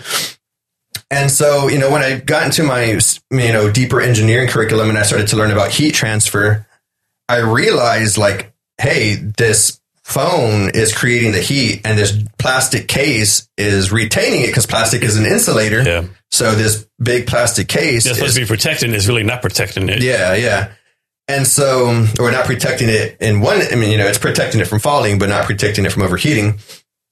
And, um, and so I was like, man, all we got to do is remove as much of this plastic insulating material as we can and replace it with a more thermally conductive material, which would be metal, right? Metals. And so I was like, okay, just remove a big chunk of the plastic and replace it with plastic of the same dimensions and add some fins to it so we can increase the surface area, essentially making a radiator for the phone. And um, and boom, you right now you got something that'll transfer the heat to the environment. And so I had this idea, you know, and I thought it was, you know, just kind of clever, you know, a clever little thing for me to do. And I started to look into the patents of it, you know, because as chemical engineers, um, we do a little bit of patent, you know, for our senior project, we have to go into patents of other processes that happen and we have to simulate those processes in a computer simulator and try to get them to the purities we need to get them to. And so I knew how to look into patents, started looking into the patents for this phone case stuff, did start to see some things about it. And I was like, oh, okay, well, this, mm, you know, idea has some merit if there's other. It's like no other like phone company was doing this, like Otterbox or none of the other ones say anything like that. No, and um, I don't know if I don't think I ran into that patent. I did run into some patents that looked like. Um, I, I think this is what happened because this is a long time ago. This is like 2016, 2015 when this happened. And so I went home. I started to look at the patents online, and I found patents that were like exactly what I basically invented, right? And so what I thought, anyways, and so I was like, man, it took the wind out of my sails. I was like, somebody beat me to it, you know, blah blah blah. And so maybe a few months went by. I was like, you know what? Let me go back and look again. So I went back and I looked again, and I noticed that those patents that I was looking at before, they were Chinese patents. They were patents from China. If you go do a patent search through Google, Google's going to show you all the patents from all over the world. And so they were patents from China. And if you want patent protection, you have to do patents in every um, country you want protection in, unless you go through like there is like a patent process where you can do like this one. I'm sure it's super expensive process, and they will patent your product in multiple countries. But for the most part, you have to patent your idea in whatever country you want protection in. And so I was like, oh, okay, cool. Well, um, these patents are in China. I want to patent this for the US. So, you know, let me look into it some more. And it wasn't until, you know, I went over and studied at a friend's house and, um, a chemistry, you know, one of my chemistry classmates, and he was, you know, went over to his house. He was looking frantically for his phone. He's like, "Where's my phone?" And he's like, "Oh yeah," and he pulled it out of the freezer. And I just couldn't believe it because I thought like I was the only person in the world who put their phone in the freezer. And I just couldn't believe it. It really blew my mind. I was like, "Wow, you do that too?" I was just blown away by it. And um, he was like, "Yeah, man, you know it gets hot. I try to throw it in there for you know a couple of seconds, and then I'll take it out. But a lot of times I forget." I was like, "Oh yeah, I totally understand. I do that too." And that was kind of my validation, right, for my idea, and maybe decide like, "Hey, you know, maybe I will patent this." So of course, patents cost a lot of money, and so I started talking to um, family because I don't have many friends. I started talking to family about maybe trying to help me patent this idea. And um, of course, you know, family is isn't the strongest, right? In in my in my life. So I really didn't have anybody to turn to other than my dad. And my dad was trying to do other things, right? So to ask my dad for thousands of dollars to help me go halves on this patent stuff was really kind of outside the realm of reality. And so I just had to put it on the back burner. You know, the it sat there for years. Uh, the idea anyway. And then, you know, it wasn't until I stopped writing that book, you know, like I told you, I was writing the book. I got that self doubt and I stopped writing. And then I was like, you know what? If I stop writing this book, I need something to work on because I'm going to go back to that depression if I don't. So I started talking to my wife about it and I was like, hey, look, let's file this patent for this idea I had. You know, worst case scenario, it gets me a good job. Because when I went through that five months of applying for work, some of the applications I was doing were asking the applicant if they had a patent. And of course, I'd be like, no, next question. So I thought, okay, well, maybe it'll be an easy way on easy, right? Not cheap, but an easy way for me to prove to the world that not only do I understand engineering concepts, I know how to apply them to the real world, right? Because I found this real world problem, used my engineering knowledge and solved it. So I thought, okay, worst case scenario gets me a good job. Best case scenario, I get rich from it, right? So it seemed like it was a win-win. You know, that's basically I talked to my wife about it. He's like, hey, you know, hopefully it gets me a good job. Maybe I can get into a good program or something with the help of it on my resume. Best case scenario, we get rich off it. So she was thankfully, you know, got behind me and we went forward with the patent. And then, like I said, I stopped my book. I had no interest in writing my book anymore after that. And then it wasn't until um, my patent attorney sent me his book, and I read his book, and I was like, Got "Wow!" motivated. And it was actually before I actually paid him money to do the patent stuff, because um, he sent me the book, and I was like, he really motivated me to get back to my book. And I was like, well, even if I don't file the patent, at least he motivated me to get back to my book, right? So, but yeah, so I ended up filing the patent with him, um, John Rizvi out of Florida, and I went with him because he's one of the best patent attorneys in the country, right? He's like the patent attorney for the billionaires and millionaires. Um, he's actually the patent attorney for um, uh, the guy he just got shown, I think, in one of our Monday meetings. The the infomercial guy, the billionaire infomercial guy, didn't he get shown at one of our? Yeah, I think I know you're talking about. Yeah, yeah. So he's actually the patent attorney to him. And so, um, you know, I did call around the country for patent attorneys, and yeah, I could have got the patent done cheaper.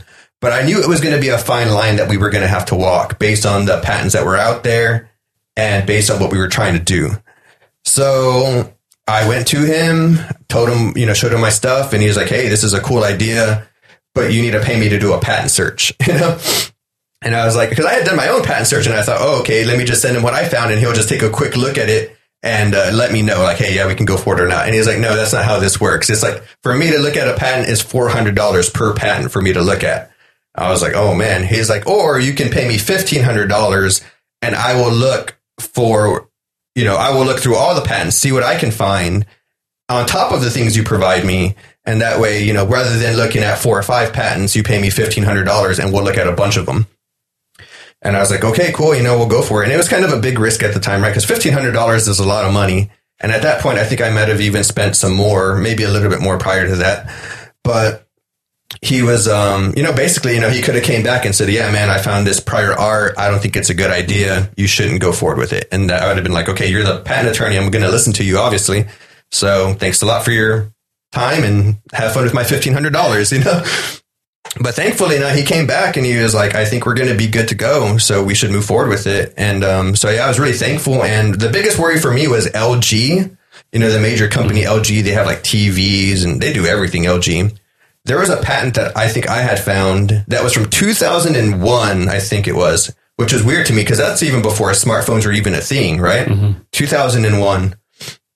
And so this patent from 2001 that LG filed was basically my idea. It's the idea of having a phone case that, that dissipates heat, but it was just so broad. It was like, it's going to be a case that can remove heat via convection, conduction, this, that, you know, like they basically, it was a very broad general patent that was like 25 or 30 pages long. And so that one kind of made me a little bit of worry, a little bit worried, but the patent attorney didn't, wasn't worried about it. So we went forward with it. So now hopefully, um, you know, we, we went through the provisional patents, you know, the year of the provisional patent, filed the non-provisional patent. So now it's just up to the USPTO over the next, you know, year or two to look at it and determine whether or not it's novel or not. And you have to wait for the patent to come back before you can start your, do your Kickstarter. No, um, I mean, there's lots of company, you know, you see a lot of patent pending products out there.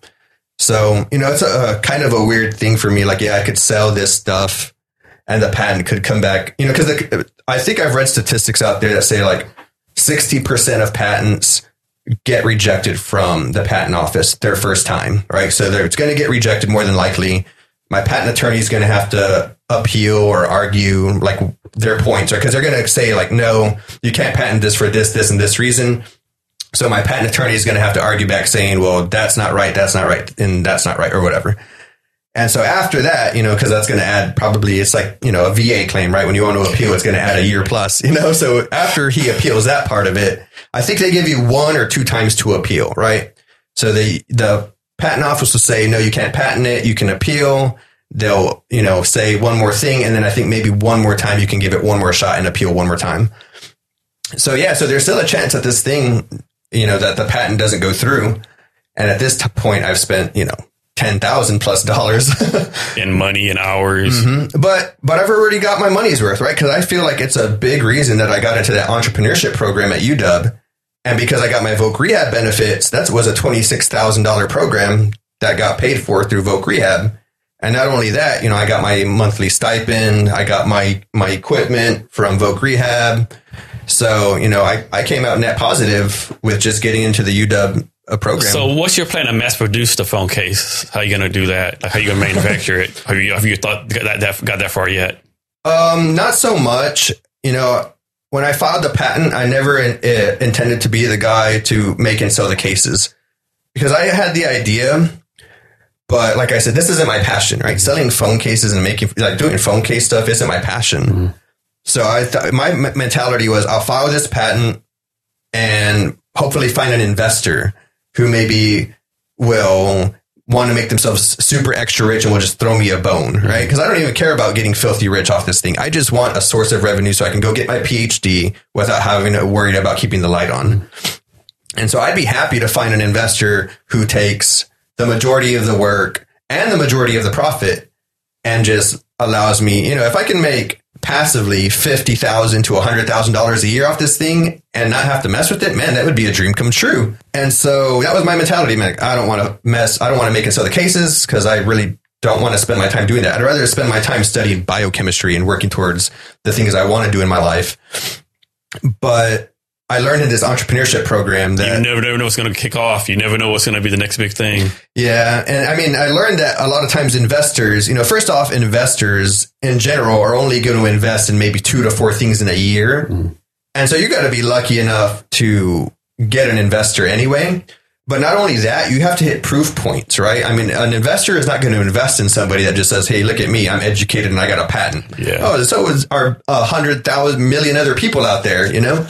And so I didn't realize until late into the program that I need to stop being a baby. I need to make and sell these cases. And even for a little bit, I got to give a shout out to uh, my classmate Yako, who um, he invited me over on a weekend to do some stuff on this platform called PitchBook. Yeah, I know. I know PitchBook. Yeah, and I, you know, they had talked about PitchBook before, but I never really spent a lot, any time on it.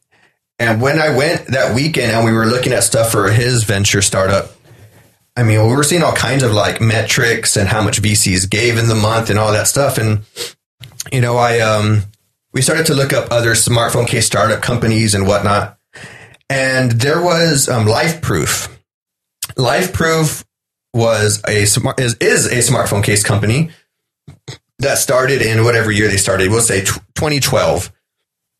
They started in 2012, kicked butt for four years, and four years later, Otterbox them. Otterbox bought them for an undisclosed amount of money, probably a hundred million plus dollars.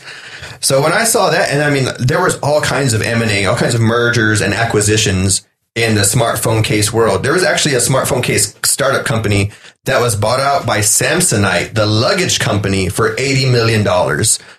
And so Not a bad chunk of change. yeah, and so Yako's like, look at all this M and A going on in this, the, and it almost basically seems like, a phone case like 10, 20, maybe $30, you don't, it's, it's not a big deal. yeah, know? yeah, and so he's really the one who started to get me back on the horse. I was like, wow, like so basically all I got to do is make and sell phone cases for three to six years, and maybe I can walk away with you know fifty plus million dollars. Like a phone case actually cools your phone down. Yeah, yeah. And so it, it changed my perspective, right? Like, damn, maybe now I will make and sell these because like I'm willing to sacrifice my dream for another handful of years, right? If I can sacrifice my dream of being a super scientist for five more years so I can create this revenue source to where I'll never have to worry about money ever again in my whole life, like it's worth the sacrifice to me because uh, yeah, because like you know, obviously my education and that stuff is important, but you know, I have enough education now and enough connection. No, not enough. I never have enough connections, but you know, the connections that I have made um, are to really amazing people, and I'm really fortunate to be involved with this biotech startup because I mean, I I still pinch myself over it, like because I helped kind of So your biotech startup is called OMX Analytics. uh, omics. Omics, OMX Analytics. Analytics. Let's talk about uh, that some like- now. Let's switch to that. Yeah, it's like genomics, proteomics, you know, so it's just like the omics is um kind of just how it's pronounced. And And it's spelled OMX. Yeah, it's spelled OMX, so it's omics. Um just kind of like a play on the word, right? O M O M I C S. But but yeah, I'm really lucky. Um, And this is like your true like passion, right? yeah, because I I founded it with the guy I met um, at my undergrad that I was telling you about earlier, and um, so it was my I think it was my last semester before I graduated with my undergraduate degrees.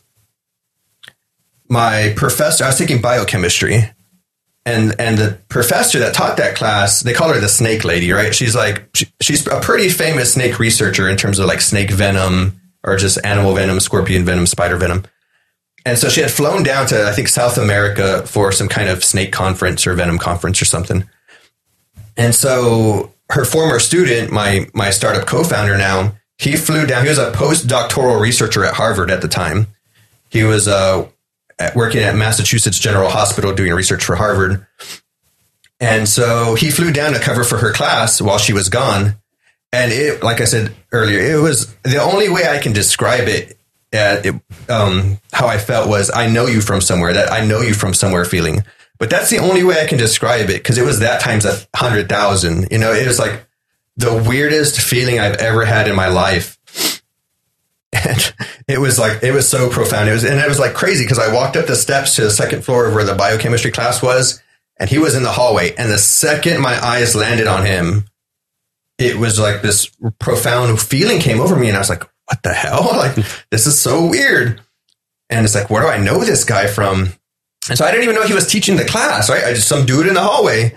And then I walk into the classroom and I sit down and he walks in. He's like, Hey, I'm going to teach the class because y'all's professor is gone. And I was like, well, I didn't even know she was going to be gone. She didn't say anything about it first off.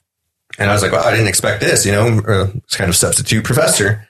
So he's there teaching us about, um, I think it's, he was teaching us about, I can't remember what it was exactly. I want to say it was like PCR. I can't remember what the acronym stands for, but it's basically like how they do, I want to say it's uh, how they do like DNA testing or like how they, like they can take the DNA segment from a crime scene and they can make it a thousandfold multiply. And so I think that's what he was teaching us about. But I couldn't even focus, right? I was just in the class rerunning my whole life through my Like, mind over guy? and over. Like, how do I know this? Like, why do I feel this way? It's so weird.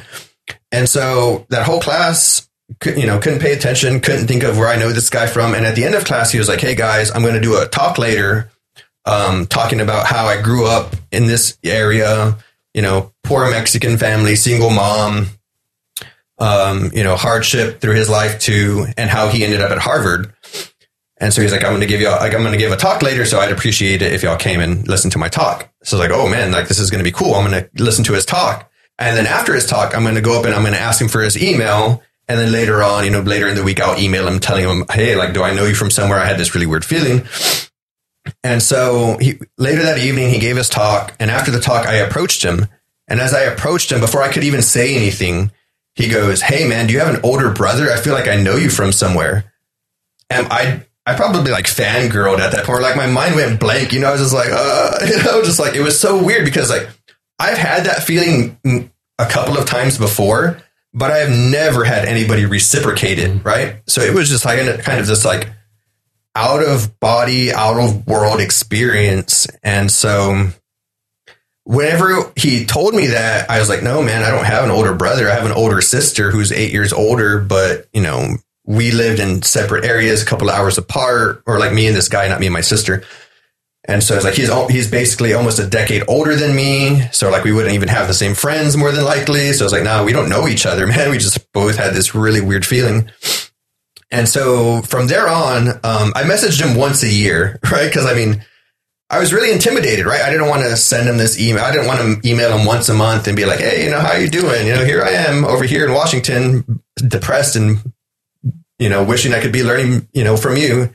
And that was, and a big part of why I say he changed my life was because, or affected my life was because I knew I wanted to get my PhD, but I didn't know in what until I met him, right? Because I like I'm interested in all kinds of science and I love organic chemistry, and I do plan on getting a PhD in organic chemistry way down the road.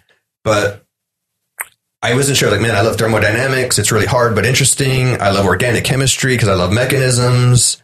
Um, I love a bunch of the different engineering um, um, disciplines. You know, like fluid transfer, heat transfer, especially heat transfer. Heat transfer is really cool to me, and I feel like I'm pretty good at it. and um, and so I had all these different things. I'm like, man, I don't know. I, I love all this science. What do I go to? Because when you get your PhD, like obviously you have to specialize in something. And so when I met him, I was like, wow, I don't know what he studies, but I want to know what he knows because I have a feeling like this, this, this underlying feeling that we both had. It, it isn't just by happenstance, right? I really think that there's something there, and I want to know as much biochemistry as I can, so that way I can communicate with him as a scientist and not just as a co-founder of a biotech startup. Because you know, I do like you know, even before I started this entrepreneurship, co you know, um, business stuff. I just knew, like, at the end of his talk, he said, I'm at Harvard right now, and I've been at Harvard for a couple years, and I'm not going to leave Harvard unless somebody gives me my own lab. He said, I feel like I've done enough in my academic career now to where I deserve my own lab. So I'm not going to leave Harvard unless somebody gives me my own lab. And when he said that, I thought to myself, I'm going to give him his own lab. You know, like, I don't know how I'm going to do it, but I'm going to figure out a way to do it. So when I, you know, wrote the book, it was partially, you know, to tell the story about what I experienced, but more so to start to shine a positive light on 5.2 because all the everything out there on 5.2 is negative. Mm. and it only it's only because of the handful of you know bad actors and incompetent leaders that we had when really the like, I mean, just doing research for my book and talking to people I hadn't talked to in 10 years uh, and the things they were telling me about uh, the things they did overseas. I mean, it brought me to tears and I'm just like, wow, like this is so wrong. Like we need y'all to be recognized for this, you know? So um, my intention is to sell my book and to create enough revenue to start a documentary to, to do on the unit in a positive light or on the battalion. And, um, and uh, when I filed the patent for my smartphone case, it was with the thought of like, hey, I'd like to bring at least enough revenue to provide me to go to P- get a PhD without worrying about bills. But best case scenario, it'd bring me enough revenue to give this guy a biotech company. So yeah, I mean, it, like I said, the things that I do, obviously, I'm going to be a beneficiary of, but they're not for me. Everything that I'm doing is for other people because if I can give this guy a biotech company or his own lab, I know that he's going to be able to create something great because he's worked with Nobel Prize winners and he's done great things in his academic career. And that was one thing he said about, you know, um, in his talk was like, Hey, I was doing research here and I decided on my own to look at these certain proteins. And my supervisor caught me and he was like, Hey, why did you purify these proteins or why did you do this? And he was like, Well, I found them interesting. And he's like, Well, well, don't do that, right? Because that's not your job. You know, your job is to purify these or to do this. So he was just like he was just kind of gets aggravated at things like that. Like, hey, I'm a I'm a scientist. Let me do science, you know. And so, so yeah, my goal is just to to help as many people as I can, and of course, I I. So, what is the company going to actually do? What's that? What's the company going to do? So, right now, he he left Harvard in 2018, went back down to our um, university we graduated from, our alumni, Texas A&M University Kingsville and there in Kingsville, they have what they call the National Natural Toxin Research Center. And it's the only federally funded viper research center in the country. Viper owners and snakes. Yeah. So not Dodge Viper, but yeah, snake. yeah. And so I didn't know this until recently. They house over 340 snakes there. I was like, wow, I didn't, that's, I mean, I, I thought maybe they house 50 to 100, but over 300 snakes. I was like, wow, where do they keep them all? You know? But, um, but yeah, so they have decades of data of, of lethality tests that they've done on mice, right? Cause you got to get LD and like not even just for the venom, but also for, um, cause the, that center does work for pharmaceutical companies. So like if you were a, a biotech startup trying to create a new medicine, you can contract the center to do the LD50 and the ED50 testing to see like, hey, it's lethal dose, it's this, its effective dose is this. And so they have decades of data on lethality test, eff- effective, uh, the effectiveness tests, the efficacy tests. I'm sorry. And so, um, so they have all this data. So what we're trying to do is create a platform where you can put in, like, let's say, um, there's a handful of snakes. I mean, like, I'm by no means an expert in any of this stuff. I've done a lot of research over the last two or three months about it because I've been in the talks with him about trying to start up a company, uh, a bio, a biochemistry company of some sort. And at first we were talking about, um, creating a anti-venom, um, that is temperature stable because the anti-venoms that exist now have to kept, be kept cool. And so he's like, yeah, man, like I know I can create um, an anti-venom that is temperature stable. We just need llamas and a little bit of land and a little bit of money. He's like, it's super cheap. It's super easy to do. And, or I can't say it's easy to do, but he's like, it's relatively cheap to do. So we just need time and a little bit of money and some llamas and we can create an anti-venom. And I was like, oh, that's kind of weird. Okay, cool. You know, like you're the scientist. You tell me about this stuff, right? And so, um, yeah, so it kind of, you know, like pivot, right? We pivot, we talk. I'm trying to figure out what's the best thing, what's the best market, what can we do that's going to be good for the future. And so he knew um, through his awesome academic career that he took, he met a guy in Canada at that uh, Cancer Research Research Institute he was working at in Canada. And this guy does um, AI. He does, he's like AI data scientist, uh, computer modeling kind of stuff. So we're creating a platform. We're going to create, take all this data from the research center. And of course, we'll have to do our own experiments to fill in some of the gaps in the data. And um, we're going to create a platform where, where people, we're not sure if we're going to have it to like a service where people can hop on and use online or if they're going to have to like send us their compound um, profile so that way we can run it in our system and then give them the results. But regardless, it's going to be um, an AI platform that helps to identify therapeutic targets or therapeutic proteins in the venom, right? Because a venom is a big venom is a big mix of proteins of all kinds of proteins, and there's a lot of medicine that has been sourced from venom, and so you know obviously it takes science and scientists a lot of time, money, research to historically to go through these venoms, identify potential drug candidates in this big mix And, of and some guessing like each venom is different. Like rattlesnake venom is different from cobra venom, Yeah. different from viper venom. Mhm. And so, you know, this AI computer system will be able to punch in like data points and it'll be able to spit out like, hey, maybe you should look at these proteins. Maybe you should look at creating enzymes that block these targets to inhibit, you know, to help, you know, create a better antivenom or, you know, things like that. You know, they call it in silico services. So you can think about, you know, how there's basically AI driven everything th- these days, right? So it's kind of taking that same sense of drug candidates, right? Because there's always a ton of drug candidates that are potential, like, it's kind of like the coronavirus vaccine now, right? So there's tons of potential coronavirus vaccine candidates, but they know that only one, if we're lucky, two of them is actually going to pan out.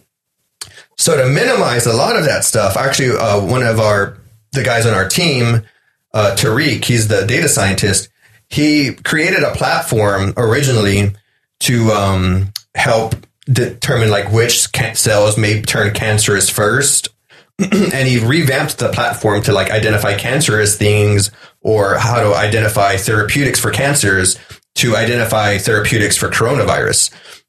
So, because of his platform, he's basically created an artificial being where you can run lethality tests on and get like data back on that stuff. So, we're trying to minimize animal testing, right? Because if we can get a computer to spit out data instead of testing on mice, we'll save money and time. Because he says that uh, my co-founder Jacob says that to do a lethality test, it takes 30 or 36 mice and two days, right? Because you got to inject the mice and you got to wait and see what happens with the mice.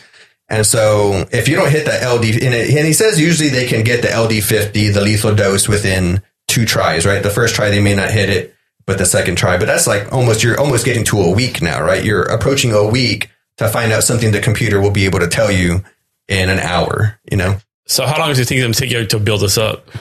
Um, it all it's tough right now um, because we're applying for an STTR grant and SBIR grants. We just incorporated um, about two weeks ago. We're still waiting for the the okay paperwork from Texas State.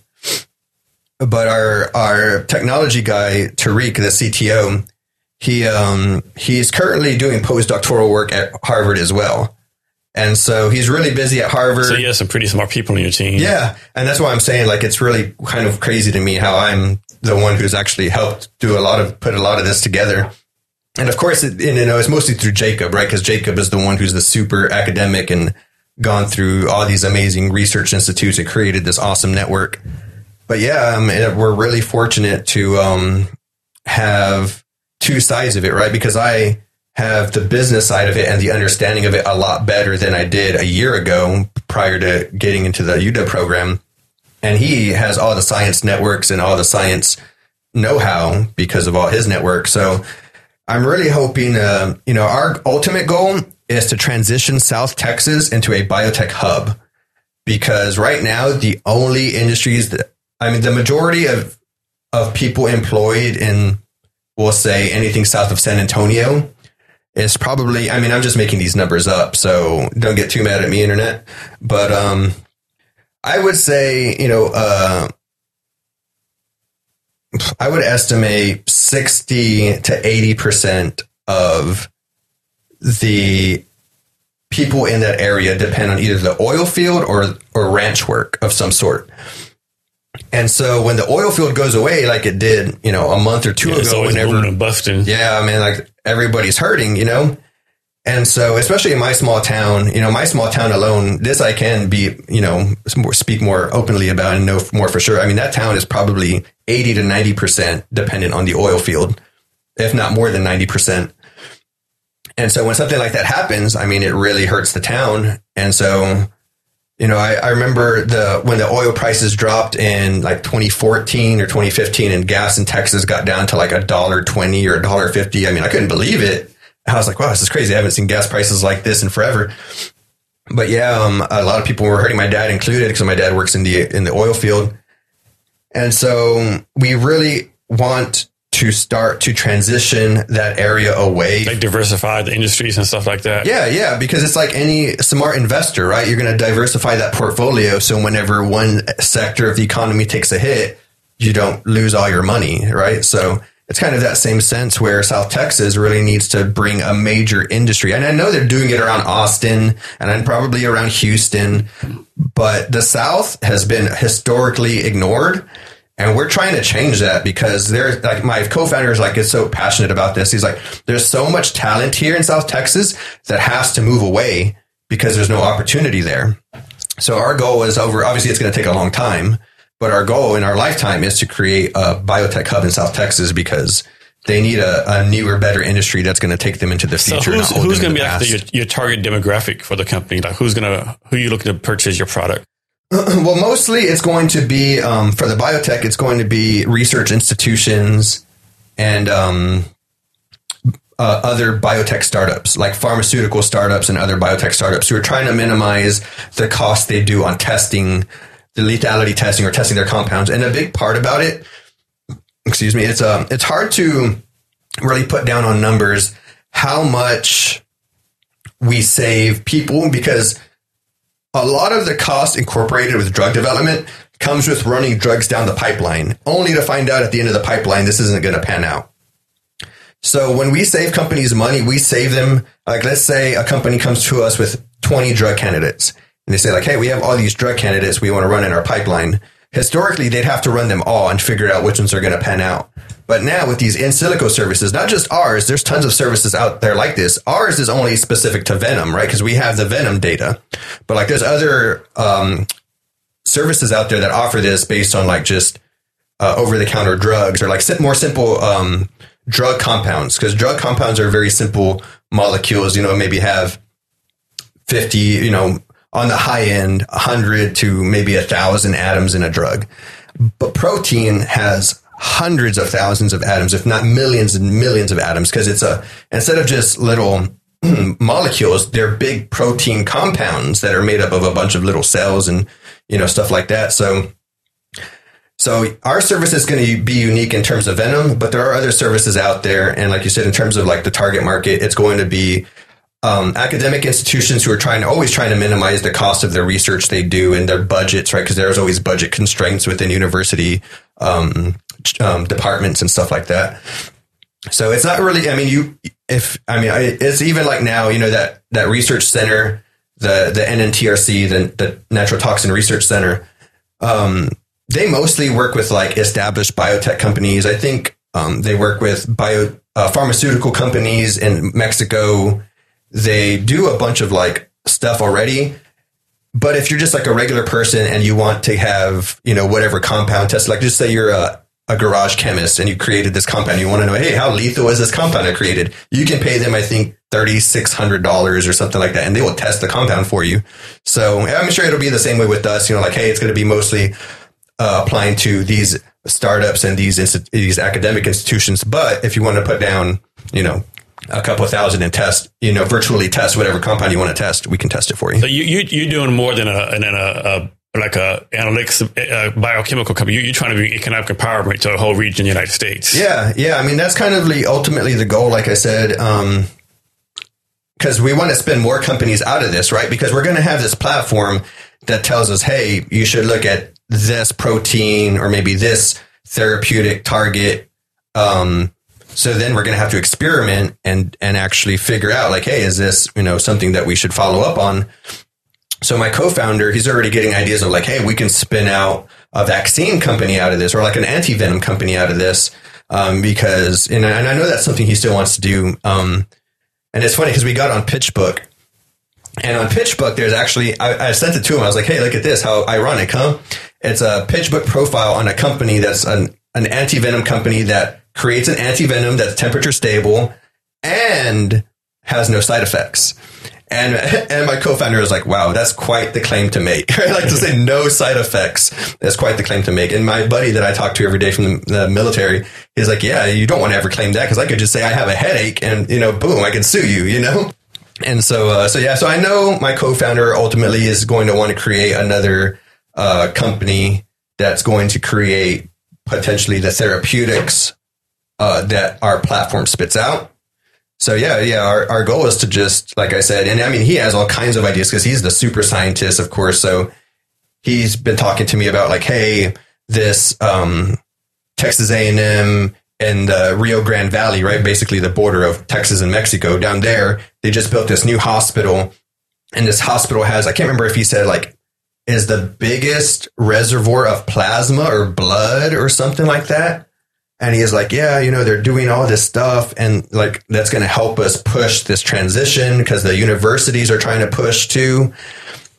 And so like like here at UW, one thing I love about UW is they they have departments that are multidiscipline departments that bring in, you know, um, you know, you need your computer scientist from the computer science department to help create this platform that the kind of like what we're doing now, right? So UW does such a phenomenal job at bringing in multidiscipline teams to make incredible things happen. And then they just end up making departments out like the genome science department at UW is just was created by bringing in all of the experts from the different sciences to try to figure out the human genome, right? And so, yeah, and of course they take it from there and they do other great science there. But that's what we want to do for uh, Texas A&M University Kingsville. We're hoping, you know, down there in the South to get multidisciplinary teams together to, you know, because UW spins out companies left and right. So, and a bunch of Be like, universities. be like a bio bio startup hub for Yeah. South Texas for the nation. Yes, sir. And so, like a lot of companies all over the uh, country and probably all over the world do that, right? They have their, I think he said Purdue, um, where he got his PhD from, has like their Purdue Research Park or something like that, right? Where it's just maybe 200 acres or something of all these research institutes, right? And that's their research park where you want to go and get like the most cutting edge research or whatever. So, yeah, no, those are things that we're hoping to do to transition South And, Texas. and this ties you into we want to get a PhD in, in, in a chemistry, biochemistry, right? Yeah, um, yeah. Like I said, biochemistry because I didn't know what I wanted to study, before I met him, and whenever I met him, I was like, "Wow, I want to be able to communicate as a scientist, not just as a you know civilian, right? It's just a person." So I want to, um, and I mean, you know, my ultimate dream is to, you know, my thought was like, man, get this guy a lab. And then I don't even need to go get a PhD. I can just be under his wing inside of that lab. You know, I could just be a uh, hook up an umbilical cord to him and follow him around everywhere in that lab. And, um, but no, you know, it is something that I should do, I feel, upon my own, you know, because I could know everything in the world about biochemistry, but without that PhD, no one will take me serious, you know, or maybe they will after I've, with my co-founder, created this great thing 50 years down the line. And then maybe then people would listen to me like, no, I know about biochemistry. So, like I He only has a bachelor of biochemistry, but he's a founder of this great biochemistry company. Yeah, and you know, like I said, and that was my mentality before getting into this UW program, and UW changed my life. There's no doubt about it because first off, I never understood the power of a network, right? Of of Those are powerful. and so you know, I never understood that, and that's why I was like, yeah, I'm just me and the scientist. We can just hang out in our you know in our little startup laboratory, and I'll learn everything I can from him. But by going and getting my PhD at U, uh, PhD at UW, I mean, they're world renowned programs. They're hard to get into, right? You have, you know, like to get in, accepted into one of their PhD programs for biochemistry, whether that's through genome science, the um, molecular and cellular biology department, or just their biochemistry department, or any of their departments that deal with biochemistry. They're all world renowned departments and they're all very competitive positions to get. And so I just want to know because like obviously you do coursework and you're going to get a broad range of things on top of like your specialist what you're being disciplined you know or what you're learning and uh, i just want like i said i want to be a super scientist i don't want to just be good at proteins or good at biochemistry because or just be good at venom or just be good at XYZ, right? Because my co founder, he got his, I think his bachelor's in biology, his master's in chemistry, and his PhD in biochemistry. And he went from Purdue, where he did research. Um, I'm not sure what kind of research he did there. I think he did start doing cancer research there. But he went from like doing venom research as an undergraduate to cancer research in Canada and to Harvard and then back to venom research. And so I just want to be able to be like that, right? I want to be able to be a scientist where like, hey, I'm not just an expert. Like in a just renaissance man of thing. science. Yeah, yeah. Just, and that's why I want to also um, study, uh, get my PhD in organic chemistry because I really wanted organic chemistry before I met this guy. So it's it's my passion. I love organic chemistry, and I feel that basically the lowest levels of matter are like the quantum realm, right? You have your quantum realm, you have your quarks and your whatever, whatever is right. I don't know too much about quantum mechanics, but and I don't think too many other people do either. But and so um, just real quick, um, quantum mechanics is the lowest level of stuff that we know of. And then organic chemistry is kind of like that next level up. Because organic chemistry, you're messing with things that are just atoms. You're messing with atoms in a molecule. And biochemistry is that next layer up, where you're not just messing with atoms in a molecule, you're messing with proteins or cells in a bigger body. You know, you're thinking about things or processes um, like um, they call it, oh, what do they call it?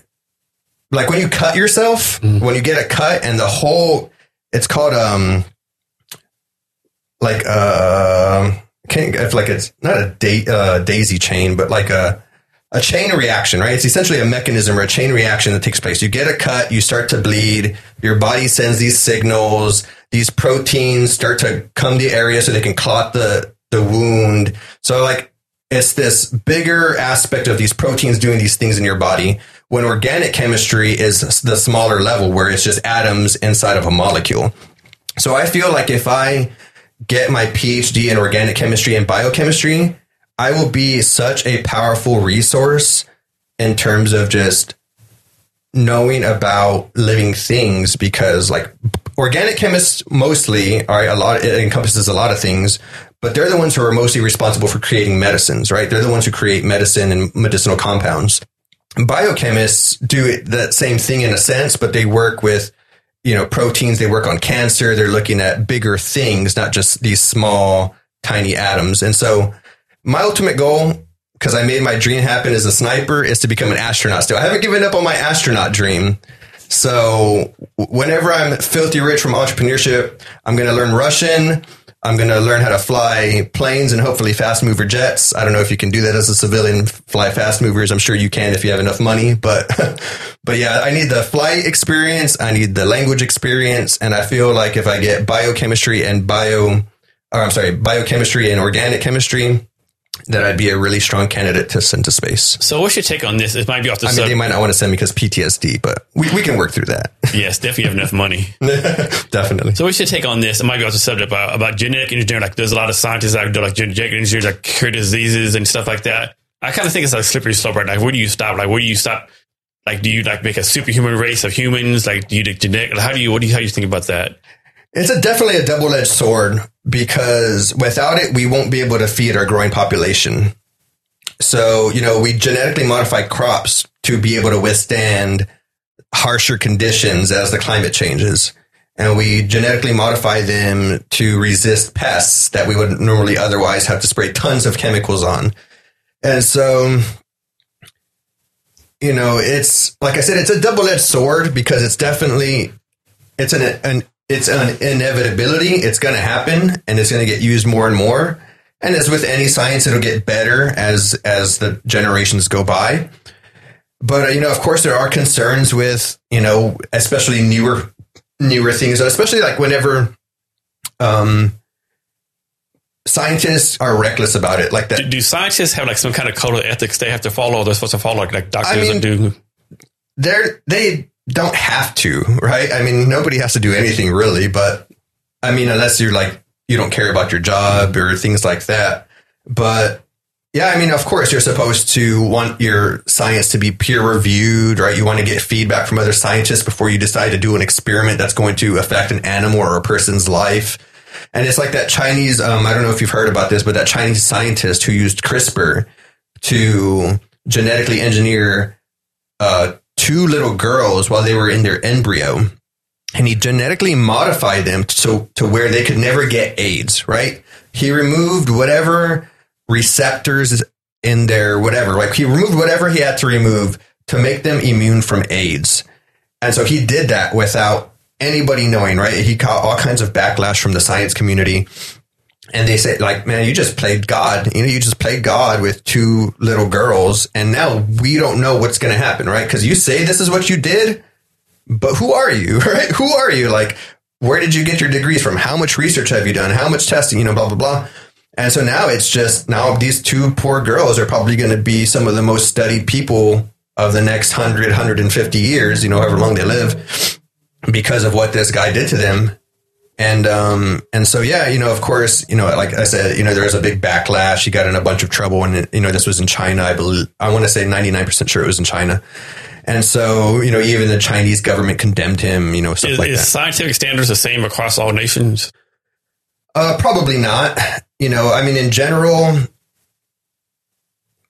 I, I'd say in general, yes. You know, but in terms of like the government regulations, in terms of like how a scientist has to do things, is different. But I think, I think in general, you know, a, a scientist, an organic chemist here in the states, creating a medicine, and an organic chemist in China doing the same thing probably have the same end goal in mind. They want to create this medicine to help somebody and, you know, uh, impact somebody's life, right? And so at the end of the day, they, they operate in the same way. They write their journals and they put out their peer published science and stuff like that. And it isn't until you get like these rogue scientists who want to do something on their own, you know, kind of like Breaking Bad, I guess you could say, you know, they want to go Breaking Bad and just do things on their own against against the grain and against, you know, because obviously you get, you know, it's like chemical engineering and chemistry, right? You get all this knowledge on how to create different things and how to purify things and and this knowledge could be used to create explosives and dangerous things, you know? And of course, you don't need specifically this knowledge to do it. You can go out and pick up the anarchist cookbook or something and learn how to do this stuff. But they, you know, it's kind of an underlying thing, I guess, and especially for engineers, engineering, especially because engineers build the buildings, bridges, infrastructure, everything. So for them, it's a lot more strict and stringent on terms of like how things operate, right? Everything has to be accredited and checked and double checked and triple checked. But, you know, in, in, in general, I mean, I feel like people are kind of going to willy nilly do what they want. And, but I, I think, in, you know, most scientists, engineers, people associated, and most people in general are trying to do the right thing. Yeah. Well, you might not know this, but what percent of the population are actually just like considered scientists? Is I'm sure it's pretty small population, right? Um, well, I mean, it's kind of hard because, um, I mean, I would assume it's pretty small. And, and like, what do you, and also, how do you define scientist? You know, like, I have been a co-author on a journal, right? A published scientific journal. You can go look it up on um, Organometallics, the Organometallics journal. But, and I've done tons of research and I have degrees, but I don't feel like I'm a scientist, you know, like I, I wouldn't feel like I was a scientist until I had a PhD, you know, but that's just me. You know, I'm sure there's a lot of people who graduate with their bachelor's degrees Yeah. and I stand mean, I'm sure like, yeah, some I'm people would say you, you're you're a scientist if you're in elementary school doing or Yeah, scientific yeah. experience in there. Well, yeah, know? I mean, that's a lot of it. You know, we're all scientists in one way or another. You know, we all try to experiment doing something, especially in the kitchen, right? We're all chemists in the kitchen, you know. And so, you know, it's a, a broad term, but, you know, it's definitely not that many, I think, you know, in terms of like, especially engineers, because engineering is a lot harder coursework to have to endure because it's a lot more math. And I mean, just the, just the new subjects you get taught. I mean, you start with physics, you know, your early physics courses, and they say, like, hey, these are engineer weed out courses. If you can't handle these early physics courses, good luck in engineering, you know? And so, you know, that's whenever you really have to start to change your mind because whenever I took physics one and two, especially physics two, physics two is horrible. But even physics one, right? Because physics one is big stuff. You're throwing a ball and acceleration of the ball. You're launching rockets, or it's, it's the macro. Physics two is the is the micro, right? The the electron in this circuit is hitting this resistor, you know, blah blah blah. And so when I took physics one, man, it was pretty hard. You know, it was a pretty hard class, and I had to study pretty hard. And I think I may have ended up with a C in the class. Uh, kind of got messed up on my last test because yeah, it's a whole other story. But so I, I'm pretty sure I got a C in that class. But as a senior engineering student, after I had already for two or three years been doing physics problems, essentially physics problems, I could have gone back as a senior engineering student and blown that physics one class out of the water because my brain at that point as a, as a senior had already been used to thinking in that way and working in that way and, and thinking about um, assumptions. You have to make a ton of assumptions about the problems, like assuming um, the thermodynamic process that's going to go through like an adiabatic or isotropic or things like that. You know, like all these different crazy, like a lot of that stuff I don't even remember. It's been so long since I've studied thermodynamics and even the professors in the class are like, hey, when you graduate here, you're still not going to know anything about thermodynamics because it takes a long time and a lot of work to understand it. So, what, what's something about science that the normal person doesn't know? Um, like the normal person just takes for granted, but it's really not true. Whatever. Well, I've learned a lot of crazy things about engineering and my engineering curriculum, like in fluid uh, uh, transfer phenomenon. I learned that the the pressure at the bottom of a six foot straw is the same amount of pressure at the bottom of a six foot Olympic swimming pool. Because how, how pressure, do you even, how do you even measure that? well, it's a uh, the, the it's a formula, right? Uh, rho equals pgh, um, pressure, gravity, and the height of the the body of water. And so, um, but it's crazy to me to think, right? Right? You could have a straw, a skinny straw, and at the bottom of that six foot straw is the same amount of pressure as an Olympic six foot swimming pool. And because pressure is a is um what are they? Is a I'm trying to blank. Uh, pressure is a why am I drawing a blank on this? it's a um it has to do with the depth. I can't think of the scientific term for it right now. But pressure has to do with the depth, not with the amount, with the volume, right? And so that was kind of crazy to me. And then another thing that was crazy to me that I learned um, in terms of heat transfer was that the best insulator and that known to man, the best insulator that we know of is just stagnant air. It's just, you know, you would think like layers of insulation or this R30 whatever material, insulating material would be the best. Like, no, stagnant air is the best insulator that we know of. But the second you bring a temperature gradient to that stagnant air, so like they say we have a column of stagnant air at 70 degrees Fahrenheit. And now we're bringing in a heat source closer to that 70 degree air.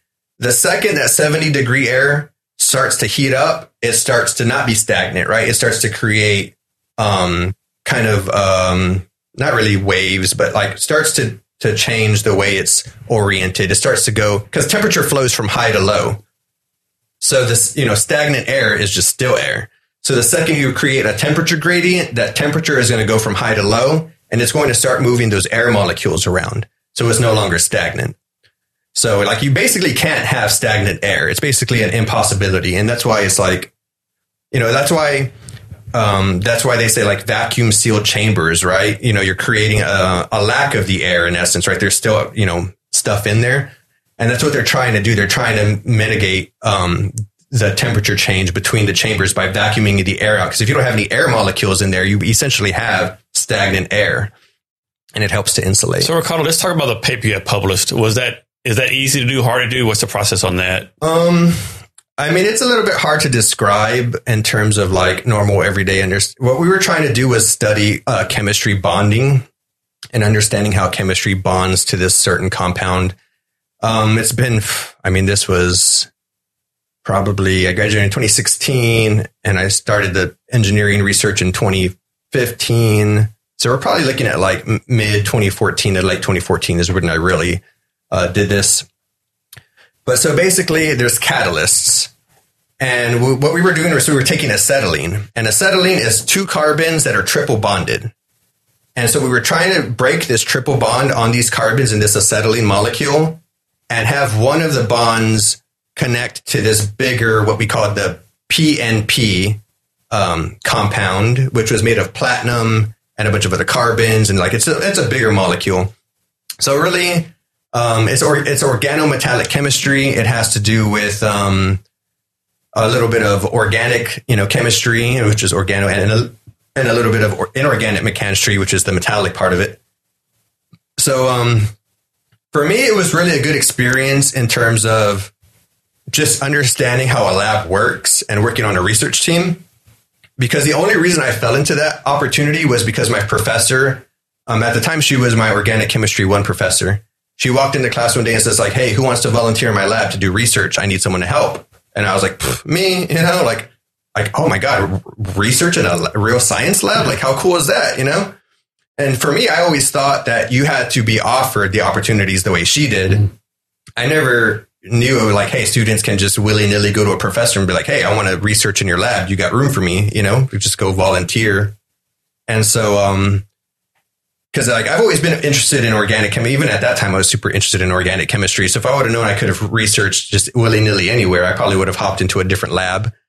I still love you, Dr. Han, but Um, but yeah, it, like I said, it was regardless. It was a good experience, especially with her because she's no BS. She's from Germany. She grew up in East Germany before the fall of the Berlin Wall. So she's really, really about her chemistry and you really, you know, she's going to make sure things are done right. So it was a good experience, but but yeah, so that was your question, right? Was yeah. like just talking about the chemistry in general. Like I said, yeah. the chemistry is kind of tough because it was not really um, anything people use in their. So, day. like, I know you see you don't consider yourself a scientist, but for, from your point of view, what makes someone a good scientist? What what characteristics should someone have if they want to go into like become like a biochemist degree? What should they do? be? Like, kind of characteristics? Research. Start researching as early as you can, and dedicate your life to it. And like for me, it was hard because I had kids at the time. And I'm glad that I had my kids when I did because had I known what I know now, I probably wouldn't want to have kids until I was like 45 because like and I felt bad like, you know, even whenever I was going and doing my undergrad stuff because I was spending so much time doing all the stuff I listed off before and spending little time with my daughters, right? Through their formative years growing up when they were super young. I mean, they're still really young and I still do things with them now, but I just felt bad. You know, I was like, here, I, you know, in my mind, I'm like, man, I'm going to have these kids when I got out of the military because I want to spend time with them. I don't want to miss out on these things. And I didn't miss out on a lot, but just not being there. Mm. is kind of a big deal to me. And so I was like, man, like I'm spending all this time doing research and I love it. Like I want to be in this research lab. And, it, and like, and I start to feel bad because like, it's really selfish of me, right? Because my kids want me at home, right? They don't understand any of this stuff. And so I'd say don't have kids, right? If you want to be a scientist. Not that you can't have kids, but just understand that the sacrifice you got to make and yeah. the time commitment and that kind of stuff. Yeah, because obviously you can't do sci- you you know science research at home, right? And that was one like even as an undergraduate, we had to use this um, pro- program called Aspen, right? It's chemical simulation software. Like basically, you can chem- uh, simulate a chemical refinery with that software. It's for chemical engineers. And so we could only use it on campus, right? Because the yeah, I'm guessing there's not much remote work in a yeah, yeah. So it's like super expensive license the school pays for. We can only use it on their networks and their computers. So I'm like, man, I don't want to, you know, I spend enough time on campus. I want to be at home and be able to use this stuff. So I went and secured myself a version of that software and I was able to play with it at home, but it wouldn't give me results, which is important, right? You got to know what the results are based on what you were doing. So I took it to class one day. My senior engineer professor, super genius chemical engineer. And um, at the end of the class, I'm like, hey, you know, can you help me for whatever reason? I was following along on my computer. Everything was working. Everything was fine. And when I hit results, when it time to come hit results, it won't crank out any results. So I was like, yeah, sure. So I brought it up to him and he's looking at it on my computer and he's like, where did you get this from? And I go, uh, a friend. and he goes, get that. He started yelling at me. He goes, get that out of my face. Right. I, am pretty sure he cussed. I think he said, get that shit out of my face. But he was like, get that out of my face right now. He started yelling at me and I'm like, oh, okay, you know? And I'm over here thinking like, man, he's going to be proud of me for taking the initiative, like no, understanding like, hey, you know, I've got a family and I'm trying to at least still learn this stuff at home. And he was mad. And thankfully that was the end of class because I couldn't imagine sitting in that whole class with him mad at me like that. You ever And say why he was mad? Well, at the end of the, uh, as he was walking out of the class, he, um, he told me, he goes, yeah, there are bootleg copies of Aspen going around in third world countries. And or he said something smart ass, you know, he was just like, yeah, there's bootleg versions of, of this software going around, you know, blah, blah, blah. But, you know, he just kind of, just kind of like, oh no, it's pirated software. Get it away from me, you know? But the really asinine thing about it was like a month later, he loaded up a program and he was like, Hey guys, go to your mechanical engineer friends and ask for this CD. I got this from my mechanical engineer friend off his CD. And I'm like, man, you, Hypocrite. I should have got up and get that out of my face. but no, yeah, it's just, uh, So change the subject a little bit. Um, so your wife is started a so so I tell you said it's Snohomish oh, Hispanic yeah, Kennel uh, Chamber. Sno- yeah, the Snohomish. Now uh, I think before, before we mentioned talk came out, I talked about. I didn't know. I thought like every chamber of commerce always formed like is the government did it. I didn't know, like people just like really. I didn't really know this could start on chamber of commerce, right? How does that even go? Yeah, well, I mean, I, you know, prior to learning about this stuff, I didn't even know what chambers of commerce did, you know, like I, cause I, I thought this place business owners who like made it had monthly meetings and you know I mean, I mean, I didn't know what they did because in our town, we know we had the Freer, uh, chamber of commerce and they never did anything, you know, like I never saw them, uh, you know, maybe they had a, like a sponsorship every now and then on something, you know, but they were really not very active and, you know, really didn't do anything from what I could tell. And, um, so I didn't know anything about it either until I started to do this program, learn about, you know, the, cause I did, I have started a nonprofit organization before.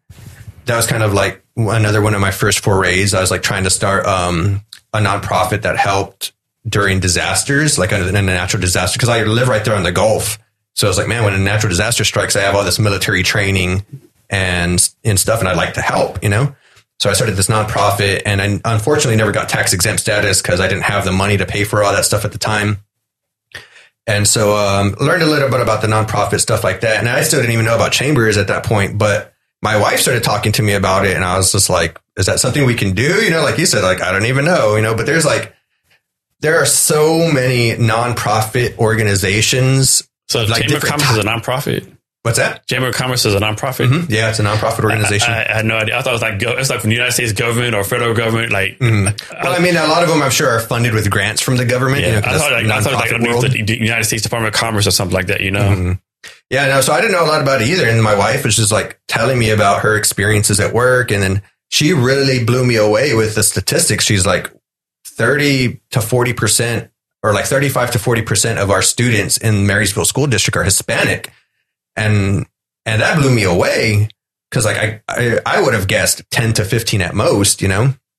And because I know that the native tribes are real big around here and that's like a big, um, cause they have the Marysville Tulalip Chamber of Commerce, which helps the tribes and stuff. And so I thought that for sure that there was going to be a larger native population of students, you know, the, the Native American students population in the schools. And so my wife was like, no, it's only like, you know, 15, maybe 20% native students and 35 to 40% Hispanic students. And I was just like, wow, like I would have never guessed that there's that many Hispanic students in these schools. And so she was like, yeah, so of course, you know, their parents are, don't speak, a lot of their parents don't speak English or they don't know where to go for resources or support. You know, they may have small, like there are a lot of small Hispanic owned small businesses there in Marysville, whether that's like a little taco truck or your little bake and so people go, where is Marysville at? What's that? Where's Marysville at? So people It's north know. of Everett. It's like 10 miles north of Everett.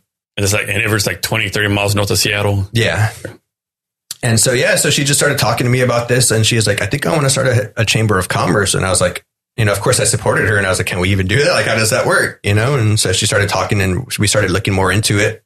And so, yeah, you know, we just, um, we incorporated that right before, right before coronavirus uh, broke out. And it was a really uh, a cool kind of thing to work uh, with my wife on because as part of the UW program, the entrepreneurship program, I had to take a class in negotiations. And for the final project of our negotiations class was we had to do a real life negotiation that had real life implications, but not let that other person know like, hey, this is for school and I'm negotiating for a, a project. You know, so it's just like, hey, just approach it like you're trying to negotiate something, whether that's you're trying to buy a car, trying to get a raise, anything, you know, just negotiate something with real life implications. And so I was like, okay, well, I'll use this opportunity because my wife had already talked about how she um, was in touch with the VP of philanthropy and community engagement or something like that for Bank of America here in Seattle. And she's like, here I have this lady who writes fat checks for Bank of America and likes to help nonprofit organizations. So how about we negotiate with her about funding this Chamber of Commerce? So we, that's what we ended up doing. You know, my wife and I were on speakerphone talking to uh, the lady and we talked to her for probably 45 minutes or so. And unfortunately, we didn't get to negotiate um, any monetary uh, backing or support because we hadn't got tax exempt status yet. She was like, "Yeah, once I get tax exempt status, then come back and we can talk about you know the funding part." But she was really all for helping us get this thing started, and she said that she lived in Snohomish County and she sees a bunch of the little Hispanic businesses and understands because her kids go to school in the Snohomish County school system and stuff like that. So, So what's the plan for the, the, the Chamber of Commerce? Like, what's the goal for? What what you want to accomplish um, for the community or in the community? Yeah. Yeah, well, just um, you know, it's going to be a multifaceted thing in terms of like we not only want to be able to put on like workshops and provide small business support for the local small businesses, but we also want to, like I said, be just kind of like um, that guiding light, like a lighthouse. You know, just kind of be that that beacon for the community to know like hey you know whether i need help with something for something with my kid's school help with something with my business help with something in just my life or services in general. Because i mean that's a big part i think about um the hispanic community in general. We have a hard time asking for help. And i think you know i I don't know if that's a cultural thing or a you know, a family thing because my family kind of beat that into me like, hey, keep your mouth shut. You don't worry about nothing. You just do you. And, and you know, that's why a big part of my growing up where I was just an introvert and kept my mouth shut and kept to myself. And actually my, my best friends in high school called me shy boy. They would call me shy or shy boy because I never talked like unless spoken to, I probably wasn't going to say anything. And, um, and so, yeah, you know, it was just one of those things. And so personally, what I want to do, what I want to make happen is I would love to have an app made for the, the chamber for our members who, who pay to be a member. So like, let's say, I don't know what we'll call the app, but I would love to have an app that just sh- like, uh, are you familiar with the Nextdoor app? Yeah, I think so. Yeah, it's like basically your little neighborhoods and your little, little local area. So think about a, a Nextdoor app, but for small businesses, right? That because it's really hard for a small business to create an app or to be listed, you know, on a platform, or even if they get listed on like Grubhub or something, Grubhub is going to take a huge chunk of their sale for whatever got channeled through Grubhub. So I thought it'd be cool to create an app for like these small mom and pop shops or like the little food trucks or something where they can get on and just let the world know about their existence. Cause that's a bit, I think a big problem with a lot of these small mom and pop shops in these local little small towns or even in the big, big cities is knowing where these little, you know, Hispanic owned or black owned or minority owned com- or businesses are. So with this app, you'd be able to say like, oh, okay, look, you know, it'll basically populate kind of like, you know, like Google Maps, right? You just type something and it'll show up like all the McDonald's in the map area. So I thought it'd be cool to be like, be able to type Marysville and see like all the Hispanic or minority mm-hmm. owned businesses in Marysville and say like, okay, this one offers baked goods and this one offers actual Mexican food or, you know, stuff like that. So I really, I think that would be a, a big boost to their business because, like I, th- you know, like I said, I think the biggest part about, you know, other than like hoping that you get in a good office space that's going to have a lot of foot traffic, and then even if you do that, it's probably going to have a higher rent you have Yes. to pay. So, So how many people live in Marysville? uh, a lot more than I thought. It's over a hundred thousand. Oh, I. I, I thought maybe 15, 20,000. yeah, I thought it was small too. So when my wife told me like, no, there's like 10 schools in this district or something. I was just like, what? I, thought it was just a couple. Like I thought, cause first off, I thought, um, cause you get into Arlington and like Arlington and Marysville kind of start to blend and there's like Smokey Point and like all these other kind of little weird suburbs. But yeah, I always thought that Marysville was just a suburb of Everett. So I thought Marysville was like maybe 20 to 45,000 people, but no, it's, it's a pretty big city.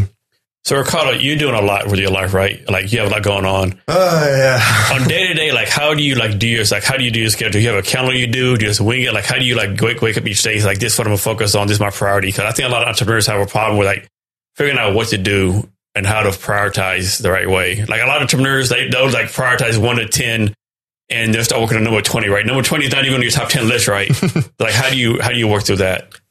It's hard. Um, what I did as a student, because it's even harder when you're a student, because you have actual deadlines that are solid. You have to meet them. You have assignments and you have things you have to do. So for me in school, school was um, Monday through Thursday. And on every Thursday, what I would do, no, I'm sorry, on every Friday, right? So Monday, so basically Friday was my day off. Excuse me. So I would, um, on my day off on Friday, I would prepare my week. I would think, uh, look, I would go through all my stuff for school, say, okay, what do I have to do for all these classes? Okay, now what do I have to do? And I would write them down. Like, I have to do this by this date, do this by this date for the classes. And now what do I have to do for my small business? Oh, I got to, you know, market, do marketing this, make a Facebook post about this, email this person, try to set up a meeting with this person. And so on Friday, I would just come up with this list of things that I pretty, you know, what I have to do for the week and just kind of start executing. You know, like I, I, know I've heard it, you know, said lots of times before by lots of different people. And I know David Goggins talks about this in his book about the post its, right? Just putting your thoughts down on the post its, putting your post its on the mirror and actually doing what the post it says, right? That's basically the same thing I was doing. And I know a lot of people do this to keep track of themselves and to, you know, keep their crazy life somewhat, you know, organized is I would just write that list down. And that's what I do now. You know, now I don't do it on Fridays. Now I do it, I think on, you know, over the weekend or on Monday. So I'll just, yeah, I do it, you know, Mondays usually. I try to do it over the weekend because like Monday's the start of the week. So I'll write down like, you know, I got to email Jason or I got to email Renee or I got to do a post for my book or I got to go try to make a cut on my CNC machine and try to make this Fennec case at home. And so you know, I just create this list, laundry list of things I got to do for the, the week. And then what I'll do is I'll write on the side, like today, like things I got to do today, and I'll underline it. And then I'll just draw arrows, right? From the long list of things that I put, what do I got to do today? And I'll draw arrows to the thing from the things I, the long list that I made today, draw arrows, right? So then now I know I, I got to knock out today. These other things that I have not marked out, I can worry about tomorrow later in the week. So, how do you do this? Like, you know, like some entrepreneurs like work every day of the week, 80 hour, hour a week, 100 hours a week. Like me, myself, once or twice a week, I'll, I'll, I'll make myself take a two or three hour break. Like I might take a break from one to four on Monday afternoon or three to six on Saturday, or but I work pretty much seven days a week. How do you do your schedule? Do you, do you like take, make you, do you take the two days off a week? How do you do your schedule? No, I mean, I kind of, especially because I'm a dad and with coronavirus going on, the kids are always at home now. And my wife, uh, now she's doing her own consulting thing now.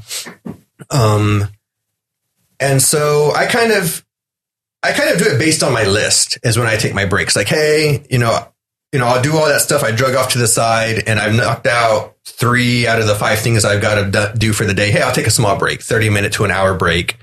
Um, you know, or play with the kids for a little bit or, you know, try to do, you know, manage my time the best that I can that way. So yeah, I mean, I just kind of from day to day because I have so many different things going on and nothing really solidified. I just kind of um, do things to take a break as I see fit. And one thing that I did recently, like I was talking to y'all about doing my headliner and stuff like that. You know, I, I upgraded the headliner to put 550 LED lights, or I'm sorry, uh, fiber optic lights um, on the headliner, so that way it's like a big dance party for my daughters in there when we cruise around.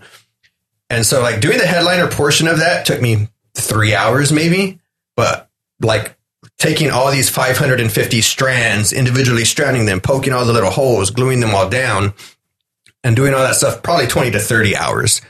And I decided to do that because I was like, I need a project that's going to let me turn half my brain off, right? Because I have all these projects that I have to actually think hard about. I wanted to do something where I could just put on some music, put on some YouTube, a podcast or something, turn half my brain off, mostly listen to the podcast and just kind of like a, you know, like a robot, just poke these holes, you know? And so I just recently got done with that. And so that's another way I take a break, right? Just give my mind a break. Yeah, I'm still being active and I'm still doing something, but I want to do something where I can kind of get something kind of um, proactively done, right? So not just sit there and play video games and turn half my brain off because I can do that. And I do that, do that, you know, pretty regularly every night, right? I do play my video games pretty often at night. But, um, but yeah, you know, like I said, you know, I usually try to get as much done as I can throughout the day. And then I use the evening to unwind when my kids are asleep, just enjoy a whiskey So, on ice. And You, you talk some about your military experience. What about being a military veteran helped you out being an entrepreneur? well, without my military experience, I wouldn't be here right now. Um, because like I said, it really brought me out of my bubble. Um, taught me a lot about myself. And that was really interesting because when I was talking to Renee on Friday, I told her about my experience and because like obviously my book is a large portion of that. And she asked me, she was like, "So do you regret your military experience?" And I, I don't regret it. I mean, obviously, I wish I had a better experience, but I don't regret it at all because, like I said, I learned a lot about myself. I made a childhood dream come true. I um, and I I know that I could have done anything in the military, right? Because of my mindset. And like I like I was never a strong runner. I, I had never run probably more than a quarter mile in before I joined the army. And when you join the infantry, you have to run five miles in under forty five minutes to graduate infantry basic. And so I never thought I'd be a strong runner, and that ended up being the strongest part of my PT test. And like, man, I had cardio. I could run. I felt like I could run an eight minute mile nonstop, you know, because like that's just a, that's a pretty slow pace, you know, or, you know, for infantrymen anyway. For in shape infantrymen, an eight minute mile is not that fast. So I felt like I could have done a hundred marathons at that pace. And so I, I learned a lot about myself. I, it did make me a very ugly person though. And that's one thing that I don't, I mean, even today, 10 years later, I'm still beating away back the demons that I created uh, back in those days. And uh, I was just not, I can't say that I wasn't a pleasant person because I feel like I've always more or less been the same person that I am. I just drink a lot more. and when you drink, it changes you. And so, I mean, I, I didn't drink Monday through Friday because I was like, man, I run and do way too much physical stuff on the weekdays. I will drink on the weekends. But when I Well, drink the on the weekends made weekends, up for all the days you miss, huh? yeah, I, I kill a bottle of Crown a weekend by myself. And I'm mostly on a Saturday because Sunday was mostly recovery day, getting Yeah, ready I don't for the Monday. people realize like the ones who have no military experience, they don't realize how much in the military, how much we drink in the military. They, I mean, they have no idea how much Yeah. we drink. Yeah, it's crazy. And so I was drinking a lot and I was in this really bad relationship and it changed me, you know, it, it changed me pretty, pretty, um, in terms of like how I thought and feel about, um, relationships with like a significant other. And so I became a, you know, like I said, not that I was the worst person, like n- nothing like crazy, like, you know, Jeffrey Epstein status, like something, you know, outside, like, like if something got out, I'm going to go to jail kind of thing, obviously. But for me personally, I look back and I was such a horrible person. You, you, don't, you didn't like the person you were back then. Yeah. And that's why, you know, like I said, I still fight a lot of the demons from back then. And um, I mean, a lot of it too is just created in the culture of the unit. You know, like that culture was just horrible, and so it kind of allowed the because like it's really kind of crazy to me because now I hang out with this military veteran. We go fishing on the Puyallup River, and I'm like, man, if I would have just like not been such an alcoholic back then, I could have come and fished on the Puyallup and caught like amazing fish and had like all these incredible, amazing experiences. But I, you know, infantry mindset, young man, 21 years old, just became a sniper, made a childhood dream happen. Like, man, I was just wanting to hit the bottle in the bars on the weekend and try to party it up, you know, and, and that's kind of, I mean, that's, I think that's a big part of infantry life, you know, like it's a big part of the infantry culture. And I'm just thankful that I never took it a lot further than a lot of those guys did because guys would go to Canada and get to trouble and like things get crazy. You know, I did get crazy, but I kept it, you know, I, I didn't want to get kicked off the sniper team. So thankfully I had that to at least keep Yeah. me in check, right? Because I was like, I'm in a position I've always wanted to be in and I'm not going to screw this up. Yeah. So thankfully that helped keep me in check because I didn't want to So I remember up. seeing this Facebook meme the other day and talking about the culture of drinking in the military. The Facebook meme was, "Hey, the, the sergeant said, you know, go to PT and in BDUs. Mhm. Oh, that means stay up as late as you want and drink as much as you can because there's no peach in the morning, right? I had a friend, man. Um, he would actually put vodka in his canteen, and he'd be there on duty, and like, man, Oh, I got one for you. Back when I was an E5, this we had there's an E7, right? I'll never forget this. He actually told us this, right? Like this was his, his lesson to us, right? How not to get caught drinking. He said, drink vodka, and then after because it doesn't smell, whatever, and then Yeah. after that, eat peanut butter. oh god, That's his lesson to us, right? As young junior E5s, they seem to say, in order, you know, in order to get caught drinking, like I don't know, drink vodka and eat peanut butter afterward, you didn't get caught. yeah. I mean, this guy, like, obviously, there was a lot of people in the during the the ramp up for the war on terror that should have never have been allowed into the military, and um. But yeah, I mean, I had a friend who was just, he was so bad with the drinking. And I remember I went to his room one time and he was like, man, I have a headache. So he took like five Tylenol PM. And I'm like, dude, you're going to fall asleep at work. Like you just took five Tylenol PM. He's like, no, man, when I want to fall asleep, I'll take like 10 or 15 of them. And I'm just like, what? I'm like, eh, you're like, man, you got to, you know, go to sick call, take care of yourself, man. Yeah. And uh, he's actually, I didn't learn about this, about how bad alcoholism can get until like later I got out and I started watching um, intervention. And um, so basically, you know, alcoholics can get so bad that they're literally bleeding from their esophagus and they're ruining their lining in their throat and in their nostrils and stuff. And so he was always blowing out bloody. I mean, he had bloody snot on the roof of his barracks room, right? He was blowing snot, bloody snot everywhere. He was always bleeding and always like, and I always, always tell him like, man, go to sick call. You, you like sick call is there for a reason. Go, man, go. I'm worried about you. He's like, no, no, I'm good. And of course, eventually he got medically discharged. And, um, and so it wasn't until years later that I saw intervention and they were like, yeah, I drink so much that I, my snot's all bloody and stuff like that. I was like, wow, that's how bad this guy was. Like he was literally a And then we had this one guy Korea, same guy. You know, we do the exercise in Korea, like all the big exercises. This guy would hide liquor bottles in the computer, right? Like he would he would take the computer, the, the big computer, he'd take a computer, put, put liquor bottles in there. Oh, wow. And then one time, this same guy, we had like we'd like do officer PT like once a month, right? Like four or five in the morning. He would like be like, you know, smell like alcohol, like, you know, either like you've been drinking all night or you took a couple of shots this morning. Like it, it both are bad, right? What are you doing with yourself, right? Yeah. So, you know, that, that whole drinking definitely made it hard for me. And then the, just the, the culture of that place made it hard too. But, you know, I don't regret any of it. Like I said, I, I learned a lot about myself. I made a childhood dream come true.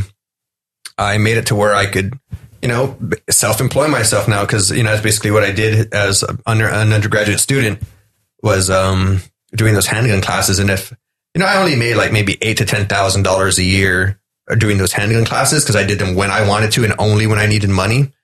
And um, but there was guys, uh, other people were like there's a Navy veteran who does it there in Corpus Christi. And when one of the mass shootings happened, he ended up getting 300 students in one month.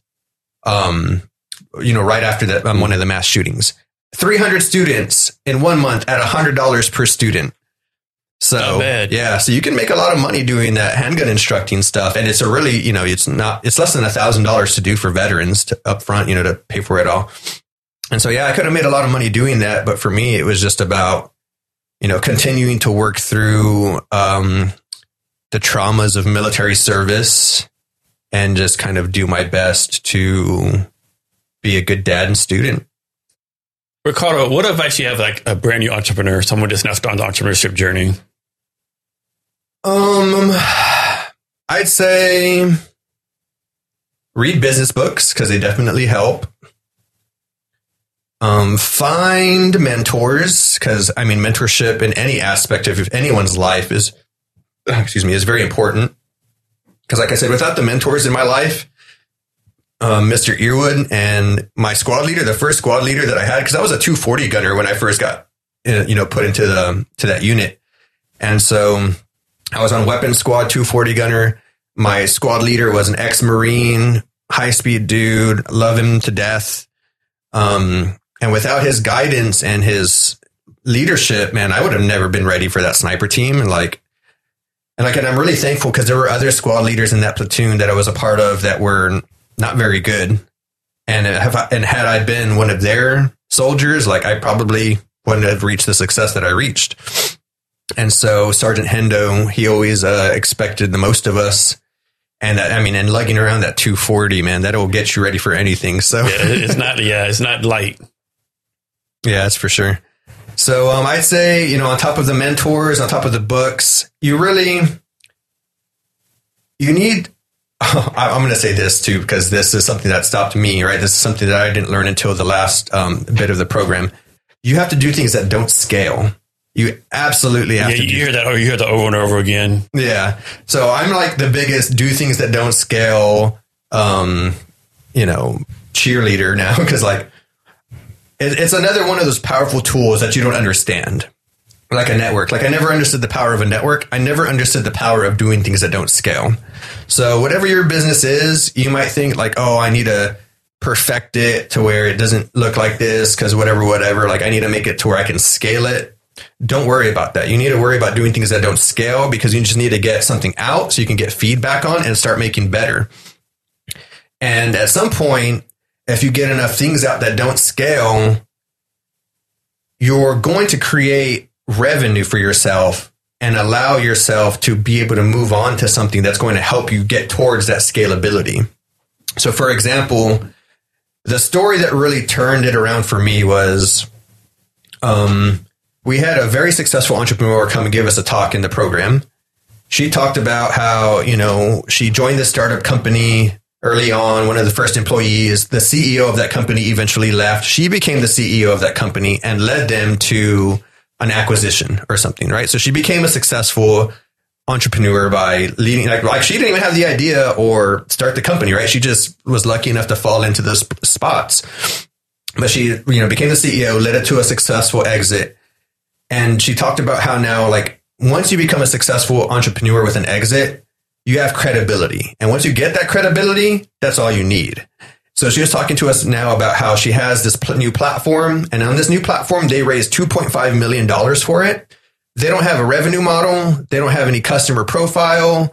They don't have any idea how they're going to market it. Or I mean, they have a general idea of how they're going to because market of it. her reputation, what she done in the past. Mhm, But because she has that track record, somebody was happy to write her a $2.5 million check or a handful of people to fund this new startup.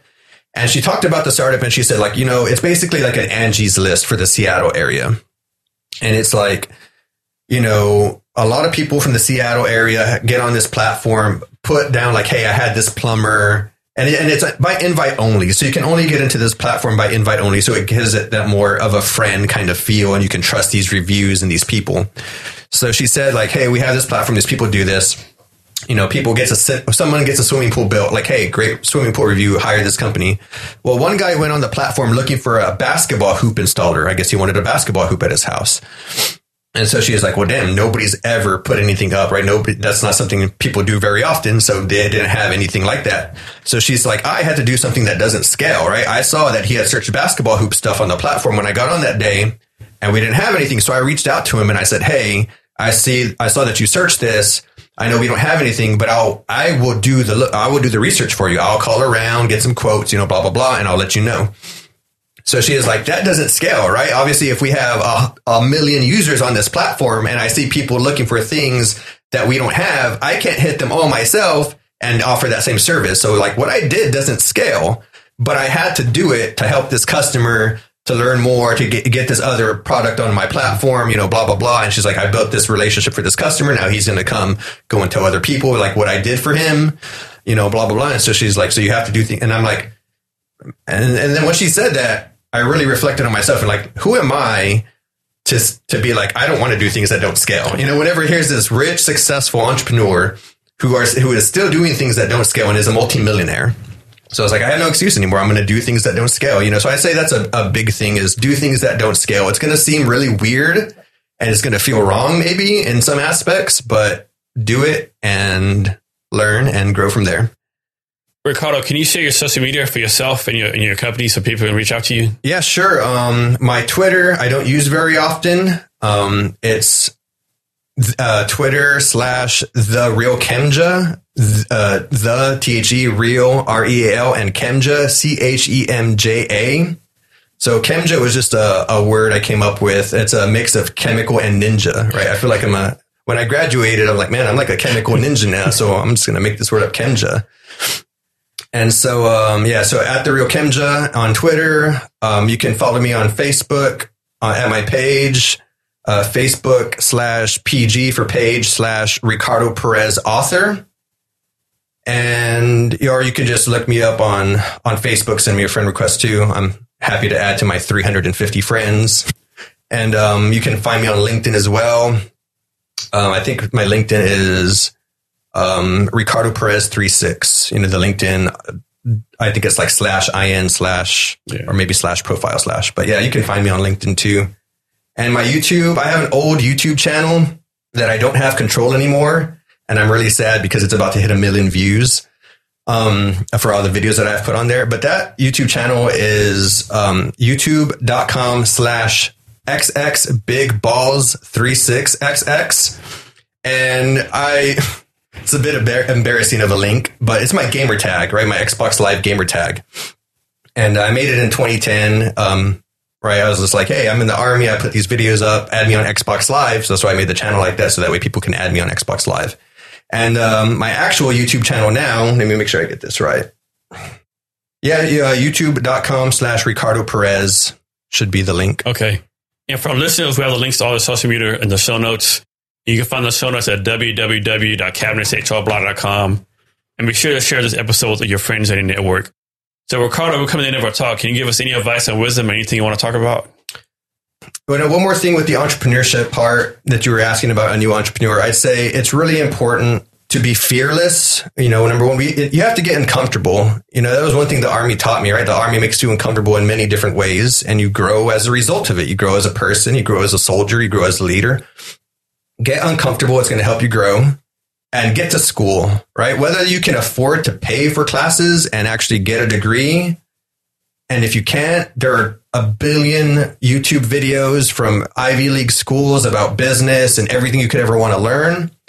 And what I'd highly recommend when coronavirus is all over, go to your actual local universities and go to their business, their business departments, you know, their, their business schools and just start talking to people. I mean, that's kind of, like I said, the secret to success. When I was going to school at UW, I was hitting every department that I could to talk to people and be like, look, I have these ideas, like, cause I also have a tons of other like novel science ideas. So I was looking for, um, material scientists. I was looking for, um, people who do, uh, simulating the, like, traffic simulation because I have an idea to help mitigate traffic. So I was like, I had all these ideas. So I was just going to these different departments and networking with these different people. And it ended up being a really cool thing because like, you know, I now I'm, you know, a really good acquaintance with um I think he's the director of strategy for the Institute of Protein Design at UW and the Institute for Protein Design, they have Nobel Prize winning work going on in there. And so to be able to go in there and meet these people and talk to them just because I was a UW student was a great opportunity. So I say, if you're a student, use that student card, go all over your campus, talk to as many people as you can about as many different things as you can, build that network.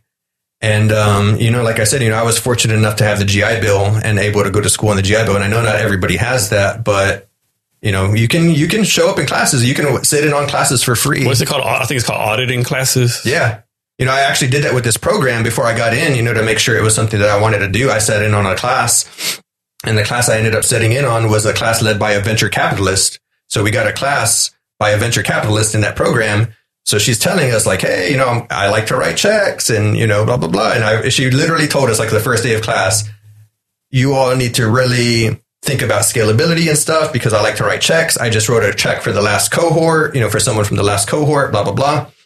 So, you know, especially if you live in a major city with a with a great business department, like the way Foster Business School is, like man, the people that work there and the people you meet there are just world class. Like one one more quick example about how awesome that university is before we roll out.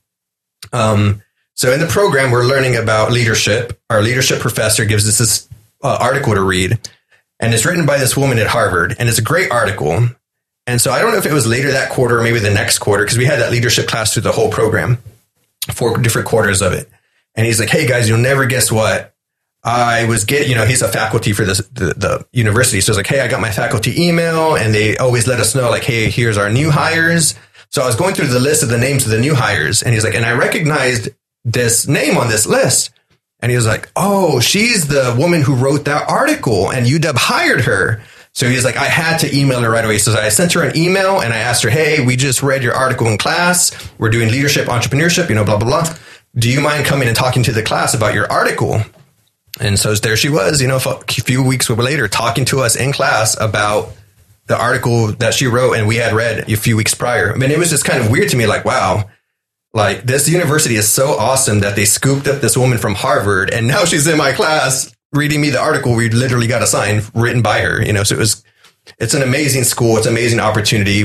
Any way you can get into the UW uh, system, whether that's Bothell, Tacoma, uh, you know, like I, I, graduated from Texas A&M University Kingsville, not the full Texas A&M University College Station, you know, the full, you know, the actual Texas A&M. So, you know, I know there's a lot of stigma with going to the colleges that aren't the, you know, the main campus, but as long as you're getting a good degree and it's accredited and you're learning, man, go out there and get that education because it's super important for growing as a person, growing as an entrepreneur, and learning about business.